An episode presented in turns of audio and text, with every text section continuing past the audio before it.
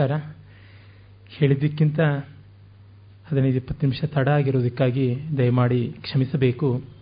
ಭಾರತೀಯ ಸಂಸ್ಕೃತಿಯ ಮೂಲ ತತ್ವಗಳ ಪರಿಚಯಾತ್ಮಕವಾದ ಈ ಕಾರ್ಯಕ್ರಮದ ಆರನೇ ದಿವಸಕ್ಕೆ ಬಂದಿದ್ದೀವಿ. ಮೊದಲನೇ ಕಂತಿನ ಆರನೇ ದಿವಸ.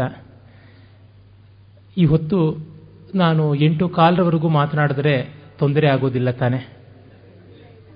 ಏಕೆಂದರೆ ನಾನು ಹದಿನೈದು ನಿಮಿಷ ಕಬಳಿಸ್ಬಿಟ್ಟಿದ್ರಿಂದ ಆ ಹದಿನೈದು ನಿಮಿಷಗಳನ್ನು ಸರಿ ಮಾಡೋಣ. ಮತ್ತು ನಾಳೆ ನಾಡದ್ದು ಕೂಡ ಇದರ ಬಗ್ಗೆ ಮಾತನಾಡಲಿದ್ದೀನಿ.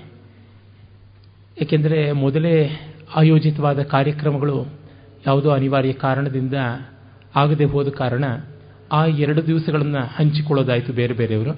ಅದರೊಳಗೆ ನಾನು ಎರಡು ದಿವಸಗಳನ್ನು ಮತ್ತಷ್ಟು ತೆಗೆದುಕೊಂಡು ಮಾತನಾಡಿ, ಆಮೇಲೆ ಇಪ್ಪತ್ತನೇ ತಾರೀಖಾಗೆ ಎರಡನೇ ಕಂತಿಗೆ ಹೋಗಬಹುದು. ಮೊದಲಿಗೆ ನಾವು ಸಂಸ್ಕೃತಿ ನಾಗರಿಕತೆಗಳ ವೈಶಿಷ್ಟ್ಯ ಭಿನ್ನತೆಗಳನ್ನು ಆ ಬಳಿಕ ಭಾರತೀಯ ಸಂಸ್ಕೃತಿಗಿರುವ ಅನನ್ಯತ್ವ, ಅನಂತರ ಭಾರತೀಯ ಸಂಸ್ಕೃತಿ ಬೆಳೆಯೋದಕ್ಕೆ ಬೇಕಾದ ಇಲ್ಲಿ ಭೌಗೋಳಿಕ ವಾತಾವರಣ, ಈ ಮೂರನ್ನ ಮೂರು ದಿವಸ ನೋಡಿ, ಆಮೇಲೆ ನಾವು ಎರಡು ದಿವಸ ವಿಶೇಷವಾಗಿ ಆರ್ಯರ ಆಕ್ರಮಣ ಆಗಮನದ ಸಮಸ್ಯೆಯ ಮೂಲಚೂಲಗಳ ಪರಿಶೀಲನೆ ಮಾಡಿದ್ದಾಯಿತು. ಅದಾದ ಬಳಿಕ ನಿನ್ನೆ ನಾನು ಈ ದಾಶರಾಜ್ಞ ಯುದ್ಧ ಇತ್ಯಾದಿಗಳನ್ನು ಹೇಳ್ತಾ ಇದ್ದೆ. ಪುರಾಣಗಳಲ್ಲಿ ಕಾಣುವ ವಿವರಗಳನ್ನು ಕೂಡ ನಾವು ನೋಡಬಹುದು. ಭಾಷಾಶಾಸ್ತ್ರದಲ್ಲಿ ಕೂಡ ಇದೆಲ್ಲ ವಿಶೇಷವಾಗಿ ಗೊತ್ತಾಗುತ್ತದೆ ಎನ್ನುವ ಸೂಚನೆಯನ್ನು ಕೊಟ್ಟಿದ್ದೆ. ಯಯಾತಿಯ ಐವರು ಮಕ್ಕಳ ಸಂಕೇತದಲ್ಲಿ ಐದು ಬುಡಕಟ್ಟುಗಳ ಸಂಘರ್ಷ ಇದ್ದದ್ದು. ಈ ದೃಶ್ಯು ಇತ್ಯಾದಿಗಳು ಹೇಗೆ ಬೇರೆ ಕಡೆಗೆ ಹೋಗಬೇಕಾಯಿತು? ಆನು ಅಥವಾ ಅನು, ಪೂರು ಹಾಗೂ ತುರ್ವಶ ಯದುಗಳು ಅನ್ನುವ ಐದು ಗುಂಪುಗಳಲ್ಲಿ ಯಾವ ರೀತಿ ವಲಸೆಗಳು ಆರಂಭವಾಯಿತು ಅನ್ನುವುದರ ದಿಗ್ದರ್ಶನ ಕೂಡ ಕೊಟ್ಟಿದ್ದಾಯಿತು. ಈಚೆಗೆ ಮುಂಬೈನಲ್ಲಿರುವಂತಹ ಒಳ್ಳೆಯ ಸಂಶೋಧಕರು ಶ್ರೀಕಾಂತ್ ಅಲಗೇರಿ ಅಥವಾ ಶ್ರೀಕಾಂತ್ ಅಳಗೇರಿಯವರು ಹಲವು ಪುಸ್ತಕಗಳನ್ನು ಈ ಬಗ್ಗೆ ಬರೆದಿದ್ದಾರೆ. ಭಾರತೀಯ ಮೂಲ ಆರ್ಯರದು ಅಂತ ಪ್ರತಿಪಾದನೆ ಮಾಡುವ ಅಗ್ರಗಣ್ಯರಲ್ಲಿ ಅವರೊಬ್ಬರು. ಅವರು ವಿಶೇಷವಾಗಿ ಭಾಷಾಶಾಸ್ತ್ರವನ್ನು, ವೇದದ ಬೇರೆ ಬೇರೆ ಮಂಡಲಗಳಲ್ಲಿರುವಂತಹ ಸ್ವಾರಸ್ಯಗಳನ್ನು, ಅಂದರೆ ಋಗ್ವೇದದ ಸಂಹಿತೆಯ ಬೇರೆ ಬೇರೆ ಮಂಡಲಗಳ ವಂಶೀಯ ಮಂಡಲಗಳ ವಿಶೇಷತಃ ರಚನೆಯ ಅವಧಿ ಅದರ ಬಗ್ಗೆ ಎಲ್ಲ ದೊಡ್ಡ ಸಂಶೋಧನೆ ಮಾಡ್ತಾರೆ. ಅವರು ಹೇಳ್ತಾರೆ ಮಾಧಾಂತರ ಮೊತ್ತ ಮೊದಲಿಗೆ ಕೃತಿಯುಗಕ್ಕೆ ಅಲಂಕಾರಭೂತನಾದ ಚಕ್ರವರ್ತಿ ಅಂತ ಪ್ರಸಿದ್ಧನಾಗಿದ್ದ. ನಮ್ಮ ಭೋಜರಾಜ ಕೂಡ ಮಾಧಾಂತಾಚ ಮಹೀಪತಿ ಕೃತಯುಗ ಅಲಂಕಾರ ಭೂತಃ ಗತಃ ಅನ್ನುವ ಮಾತನ್ನು ಹೇಳುವಾಗ ಮಾಧಾಂತರ ಅಂಥವನು ಅಂತ, ಯವನಾಶ್ವನ ಮಗ, ಇಂದ್ರನ ಅನುಗ್ರಹದಿಂದ ಅವನು ಆ ಹೆಸರನ್ನು ಪಡೆದ ಅಂತ ನಮಗೆ ಗೊತ್ತಾಗುತ್ತೆ. ಆತ ಮಾಧಾಂತರ ಕೃತಿಯುಗದ ಕೊನೆಯಲ್ಲಿ ಇದ್ದವನು, ಕೃತಿಯುಗಕ್ಕೆ ಗೌರವ ತರುವಂತೆ ಬಾಳದವನು. ಆ ಕಾಲದಲ್ಲಿ ಒಂದು ಯುದ್ಧವಾಗಿ, ಆ ಯುದ್ಧದಲ್ಲಿ ವಲಸೆ ಹೋದರು ಜನ. ಈ ಐವರು ಬುಡಕಟ್ಟಿನ ಜನಗಳಲ್ಲಿಯೇ ಕೆಲವರು ವಲಸೆ ಹೋದದ್ದು. ಆ ದೃಶ್ಯಗಳು ಹೋದವರೇನೆ ಯುರೋಪ್ನಲ್ಲಿರುವಂತಹ ಪ್ರಾಚೀನ ಯುರೋಪಿನ ಡ್ರೂಯಿಡ್ಸ್ ಅಂತ ಕರೀತಾರಲ್ಲ ಅವರು ಅಂತ. ಐರ್ಲೆಂಡ್, ವೇಲ್ಸ್ ಮೊದಲಾದ ಆ ಪ್ರಾಂತದಲ್ಲಿ ಈಗಲೂ ಪುರೋಹಿತ ವರ್ಗವನ್ನು, ಪ್ರೀಸ್ಟ್ ಗ್ರೂಪ್ ಅಂತ ಯಾವುದಿದೆ, ಅವ್ರನ್ನ ಡ್ರೂಯಿಡ್ಸ್ ಅಂತಲೇ ಕರೀತಾರೆ ಅಂತ ಗೊತ್ತಾಗುತ್ತೆ. ಮತ್ತೆ ಆ ಡ್ರೂಯಿಡ್ ಜನಾಂಗದ ದಾಖಲೆಗಳು ನೋಡಿದ್ರೆ ಅವರು ಏಷ್ಯಾಗೆ ಕ್ರಿಸ್ತಪೂರ್ವ ಮೂರು ಸಾವಿರದ ಒಂಬೈನೂರನೇ ಇಸ್ವಿನಲ್ಲಿ, ಅಂದರೆ ಈಗ ಸುಮಾರು ಐದು ಸಾವಿರದ ಒಂಬೈನೂರು ವರ್ಷಗಳ ಹಿಂದೆ ಭಾರತದ ಕಡೆಯಿಂದ, ಏಷ್ಯಾ ಕಡೆಯಿಂದ ವಲಸೆ ಹೋದರು ಅಂತ ಬರುತ್ತೆ. ಮತ್ತು ಮಾಂಧಾತೃವಿನ ಕಾಲ ಯಾವುದು ಅಂತ ನೋಡಿದ್ರೆ ಅದಕ್ಕೂ ಹಿಂದಿನದು ಅಂತ ಗೊತ್ತಾಗುತ್ತೆ. ಮಾಂಧಾತ್ರವಿನ ಕಾಲ ಕ್ರಿಸ್ತಪೂರ್ವ ನಾಲ್ಕು ಸಾವಿರದ ಆರುನೂರರ ಆಸುಪಾಸು ಅಂತ ಸಂಶೋಧಕರು ಪ್ರತಿಪಾದನೆ ಮಾಡಿ ತೋರಿಸ್ತಾರೆ. ಏಕೆಂದರೆ ದಾಶರಾಜ್ಞಿ ಯುದ್ಧ ಸುದಾಸನ ಕಾಲವೇ ಕ್ರಿಸ್ತಪೂರ್ವ ಮೂರು ಸಾವಿರದ ಏಳ್ನೂರ ಏಳ್ನೂರ ಐವತ್ತರ ಆಸುಪಾಸಿನಲ್ಲಿ. ಅವನಿಗಿಂತಲೂ ಒಂದು ಸಾವಿರ ವರ್ಷಕ್ಕೂ ಹಿಂದೆ ಇದ್ದಂಥವನು ಅಂತ ಗೊತ್ತಾಗುತ್ತದೆ. ಸುದಾಸ ತ್ರೇತಾಯುಗದ ಕಾಲಕ್ಕೆ ಬಂದರೆ ಇದು ಕೃತಯುಗದ ಕಾಲಕ್ಕೆ ಬರತಕ್ಕಂಥದ್ದು ಇನ್ನು ಹಿಂದೆ ಅಂತ ಹೇಳಿ. ನಮ್ಮ ಪುರಾಣಗಳಲ್ಲಿ ಕೊಡ್ತಕ್ಕಂಥ ಯುಗಮಾನಕ್ಕೂ ಇದಕ್ಕೂ ಸಾಕಷ್ಟು ವ್ಯತ್ಯಾಸ ಇದೆ. ಪುರಾಣಗಳಲ್ಲಿ ಕೊಡ್ತಕ್ಕಂಥ ಯುಗಮಾನ ಆಧುನಿಕ ವಿದ್ವಾಂಸರು, ವಿಶೇಷತಃ ವಿಜ್ಞಾನಾದಿಗಳನ್ನು ಓದಿದವರು ಅದನ್ನು ಬಹಳ ಎಕ್ಸಾಜುರೇಟೆಡ್ ಆದದ್ದು ಅಂತ, ಅಂದರೆ ಉತ್ಪ್ರೇಕ್ಷಿತವಾದಂಥ ಅಂಕಿ ಅಂಶಗಳು. ಅವುಗಳ ತಾತ್ಪರ್ಯವನ್ನು ನಾವು ಗ್ರಹಿಸಬೇಕು. ಅನೇಕ ಸಾವಿರ ವರ್ಷಗಳು ಅನ್ನುವುದು. ಉದಾಹರಣೆಗೆ ಇಡೀ ನಮ್ಮ ದೇವತಾ ತತ್ವದಲ್ಲೆಲ್ಲ ಸಹಸ್ರ ಶೀರ್ಷ, ಪುರುಷ ಸಹಸ್ರಾಕ್ಷ ಸಹಸ್ರಪಾತ್ ಅಂತ ಅಂದರೆ ಸಾವಿರದ ತಲೆಗೆ ಸಾವಿರ ಕಣ್ಣುಗಳೇನ? ವಿವೇಕಪೂರ್ಣವಾಗಿ ನೋಡಿದ್ರೆ ಎರಡು ಕಣ್ಣಿರಬೇಕು, ಎರಡು ಕೈ, ಎರಡು ಕಾಲು. ಸಾವಿರ ತಲೆಗಳಿಗೆ ಎರಡು ಸಾವಿರ ಕಣ್ಣು, ಎರಡು ಸಾವಿರ ಕೈ, ಎರಡು ಸಾವಿರ ಕಾಲಾದರೂ ಇರಬೇಕಲ್ಲ. ಸಹಸ್ರ ಶೀರ್ಷ, ಪುರುಷ ದ್ವಿಸಹಸ್ರಾಕ್ಷ ದ್ವಿಸಹಸ್ರಪಾತ್ ಅಂತ ಅನ್ಬೇಕಲ್ವಾ ಅಂದರೆ ಸಹಸ್ರ ಅನ್ನೋದಕ್ಕೆ ಅನೇಕ ಅನಂತ ಅನ್ನುವ ಅರ್ಥ ಇದೆ. ಈ ಅನಂತಕ್ಕೆ ಅಂತ ಯಾವುದಿದೆ? ಇನ್ಫೈನೆಟ್ ಅನ್ನುವುದನ್ನು ತೋರ್ಪಡಿಸೋದಕ್ಕೆ ಮಾಡಿದಂತೆ ಅನೇಕ ಸಾವಿರ ವರ್ಷಗಳು ಅಂದರೆ ಅಗಾಧವಾದ ಕಾಲದ ಒಂದು ಅವಧಿ ಅಂತ ಗೊತ್ತಾಗುತ್ತದೆ.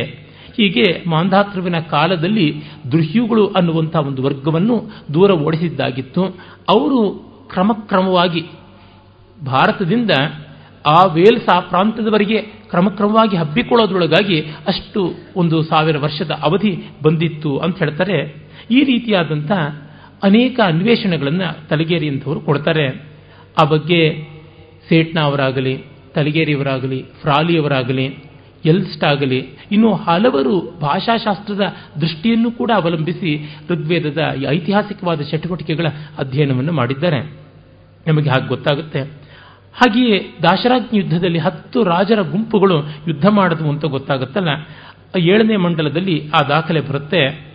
ಏಳನೇ ಮಂಡಲ ಕೂಡ ವಂಶೀಯವಾದಂಥ ಮಂಡಲ ಅಂತ ಗೊತ್ತಾಗುತ್ತದೆ. ವಸಿಷ್ಠ ಮಂಡಲ ಪೃಥು ಅಂತ ಒಂದು ಗುಂಪಿನವರು ಯುದ್ಧ ಮಾಡಿದರು. ಅವರು ಪಾರ್ಥಿವ, ಪಾರ್ಥಿವರು ಅಂತ ಹೆಸರಾದವರು. ಆಮೇಲೆ ಅವ್ರನ್ನ ಪಾರ್ಥಿನಾನ್ಸ್ ಅಂತ ಹೇಳ್ಬಿಟ್ಟು ಏನು ಕರೀತಾರೆ? ಅವ್ರದ್ದು ಪಾರ್ಥಿಯನ್ಸ್ ಪಾರ್ಥಿನಾನ್ಸ್ ಅಂತ ಗ್ರೀಕರ ಮೂಲ ಪುರುಷರಾಗಿ ಹೋದವರು ಅಂತ. ಮತ್ತೆ ಪರ್ಶುಗಳು ಅಂತ ಅವರು ಒಂದು ಗುಂಪಾಗಿದ್ದವರು. ಅವರು ಪಾರ್ಶ್ಯವರು ಅಂತಾಗಿ ಅವರು ಪರ್ಷಿಯನ್ಸ್ ಆಗಿ ಹೋದದ್ದು ಅಂತ. ಮತ್ತೆ ಪಕ್ತ ಬಲ್ಹಣ ಅಂತ ಬರ್ತಾರೆ. ಇನ್ನೊಂದೆರಡು ಗುಂಪುಗಳು. ಅವರು ಈಗಿನ ಪಠಾಣರ ಮೂಲವಾಗಿ ಅಫ್ಘಾನಿಸ್ತಾನ, ಬಲೂಚಿಸ್ತಾನ, ಕಂದಹಾರ್ ಆ ಕಡೆಗೆ ವಲಸೆ ಹೋದಂಥವರು ಅಂತ ಗೊತ್ತಾಗುತ್ತೆ. ಖೈಬರ್ ಬೋಲಾ ಈ ಕಡವೆಗಳ ಮೂಲಕವಾಗಿ ಅವರೆಲ್ಲ ಈ ದೇಶದಿಂದ ದೂರ ಹೋದರು ಅಂತ. ಈ ಕಾರಣದಿಂದಲೇ ವಲಸೆ ಹೀಗಾದದ್ದು ಅಂತ. ನನಗೆ ಅನಿಸುವಂಥದ್ದು ಒಂದು ಅಂಶ ಹೇಳಬೇಕು. ಆರ್ಯರ ಆಕ್ರಮಣವಾದ, ಆರ್ಯರ ಆಗಮನವಾದ ಇತ್ಯಾದಿಗಳ ಬಗ್ಗೆ ನಾನು ಶಾಲಾ ದಿವಸಗಳಿಂದಲೂ ತಲೆ ಕೆಡಿಸ್ಕೊಂಡಿದ್ದು. ಸಾಮಾನ್ಯವಾಗಿ ಶಾಲೆಯಲ್ಲಿ ನಮಗೆ ಐದನೇ ತರಗತಿಯಿಂದ ಭಾರತದ ಇತಿಹಾಸದ ಪಾಠ ಆರಂಭವಾಗುವುದು. ಮೊದಲ ಪುಸ್ತಕದ ಪಾಠದಲ್ಲಿಯೇ ಆರ್ಯರು ಬಂದು ಆಕ್ರಮಣ ಮಾಡಿ, ದ್ರಾವಿಡರನ್ನ ಮೂಲೆ ಗುಂಪು ಮಾಡಿ, ಸಿಂಧು ಕೊಳ್ಳದ ಸಂಸ್ಕೃತಿಯನ್ನು ನಾಶ ಮಾಡಿದ್ರು ಅಂತ ಇತ್ತು. ವೇದಗಳನ್ನು ಬರೆದವರು ಹೊರಗಿನಿಂದ ಅಂತ. ನನಗೆ ಚೆನ್ನಾಗಿ ನೆನಪಿದೆ, ನಮ್ಮ ಮೇಸ್ಟ್ರಿಗೆ ಹೇಳಿದ್ದೆ, ಸರ್, ನಾವು ಯಾರು ಹೊರಗಿಂದ ಬರೋಕೆ ಸಾಧ್ಯ ಇಲ್ಲ. ಹೊರಗಿಂದ ಬಂದವರೆಲ್ಲ ವೇದ ಹೇಳೋದಿಕ್ಕೆ ಸಾಧ್ಯ ಇಲ್ಲ. ವೇದ ಬರೆಯೋದಕ್ಕೆ ನಮ್ಮ ನೆಲದವೇ ಆಗಬೇಕಲ್ವ? ಅಂತ. ನೀನು ತಲೆಹರಟೆ ಬಾಯಿ ಮುಚ್ಕೊಂಡು ಕೂತ್ಕೋ, ಪುಸ್ತಕದಲ್ಲಿ ಪಾಠ ಶುರು ಮಾಡೋಕ್ಕಿಲ್ಲ, ಆಗಲೇನೆ ಅಪಸ್ವರ ಎತ್ತೀಯ ಅಂತಂದಿದ್ರು. ತೀರಾ ಈಚೆಗೂ ಕೂಡ ಅವರು ಗುರುಗಳು ಸಿಕ್ಕಿ ಹೇಳಿದರು, ಅಪ್ಪ, ನೀನು ಅವತ್ತು ಜಗಳ ಆಡಿದ ಜ್ಞಾಪಕ ಇದೆಯಾ? ಈಗೆಲ್ಲ ಸಾಬೀತಾಗಿದೆಯಲ್ಲ, ನೀನೇ ಹೇಳಿದ ಸರಿ ಅಂತ ಅಂತ. ಹಾಗಂದಿದ್ರು. ಸುಮಾರು ಮೂವತ್ತು ವರ್ಷಗಳಿಗೂ ಹೆಚ್ಚು ಕಾಲದಿಂದ ಆರ್ಯರ ಆಕ್ರಮಣ ಅನ್ನುವುದು ಅಬದ್ಧ ಅನ್ನುವುದರ ಬಗ್ಗೆ ಯೋಚನೆ ಮಾಡ್ತಾ ಇದ್ದೀನಿ. ನನಗೆ ಅನಿಸಿರುವ ವಿಷಯ ಇದಕ್ಕಿಂತ ವಿರುದ್ಧವಾದದ್ದೇನಲ್ಲ. ಆದರೆ ನಾವು ಕುರುಕ್ಷೇತ್ರವನ್ನು ಇಟ್ಟುಕೊಂಡು ದೇವಾಸುರ ಸಂಗ್ರಾಮವನ್ನು ಗಮನಿಸಿಕೊಂಡು ನೋಡಿದಾಗ ಗೊತ್ತಾಗುತ್ತೆ ದೇವತೆಗಳು ಮತ್ತು ರಾಕ್ಷಸರು, ಅಸುರರು ಅನ್ನುವುದು ಎರಡು ಮಾನವರ ಸಮೂಹವೇ, ಇನ್ನು ಬೇರೆ ಏನೂ ಅಲ್ಲ. ಯಾಕೆಂದರೆ ನಮ್ಮಲ್ಲಿಯೇ ದೇವತೆಗಳು, ನಮ್ಮಲ್ಲಿಯೇ ರಾಕ್ಷಸರು ಇರತಕ್ಕಂಥದ್ದು. ಇಬ್ಬರೂ ಪ್ರಜಾಪತಿಯ ಮಕ್ಕಳೇ, ಕಶ್ಯಪ ಪ್ರಜಾಪತಿಯ ಮಕ್ಕಳೇ, ಅಸುರರು ಮತ್ತು ಸುರರು. ಆದಿತ್ಯರು ಮತ್ತು ದೈತ್ಯರು, ದ್ವಿತೀಯ ಮಕ್ಕಳೆಲ್ಲ ದೈತ್ಯರು ಅದಿತೀಯ ಮಕ್ಕಳೆಲ್ಲ ಆದಿತ್ಯರು ಅಂತ ನಾವೆಲ್ಲ ನೋಡ್ತೀವಿ ಪುರಾಣಗಳಲ್ಲಿ ಪ್ರಸಿದ್ಧವಾದದ್ದು. ಒಂದೇ ಪ್ರಜಾಪತಿಯ ಸಂತಾನ ಅನ್ನುವುದು ಪುರಾಣದಲ್ಲಿ ಒಂದೇ ಜನಾಂಗ ಅಂತ. ಒಂದೇ ಮಾನವ ಸಮೂಹ, ಒಂದೇ ನಾಗರಿಕತೆ, ಒಂದೇ ಸಂಸ್ಕೃತಿಯಲ್ಲಿ ಬೆಳೆದವರು ಅಸೂನ್ ರಾಂತಿ ಇತಿ ಅಸುರಾಹ ಅಂತ. ಬದುಕನ್ನು ತುಂಬಿಕೊಡ್ತಕ್ಕಂಥವರು ಅಸುರರಾಗಿದ್ದರು ಅವರು ಹಿರಿಯರು. ಅಂದರೆ ಒಂದು ಬುಡಕಟ್ಟಿನ ಒಂದು ಹಿರಿಯ ವರ್ಗ. ಮತ್ತೊಂದು ಕಿರಿಯ ವರ್ಗ.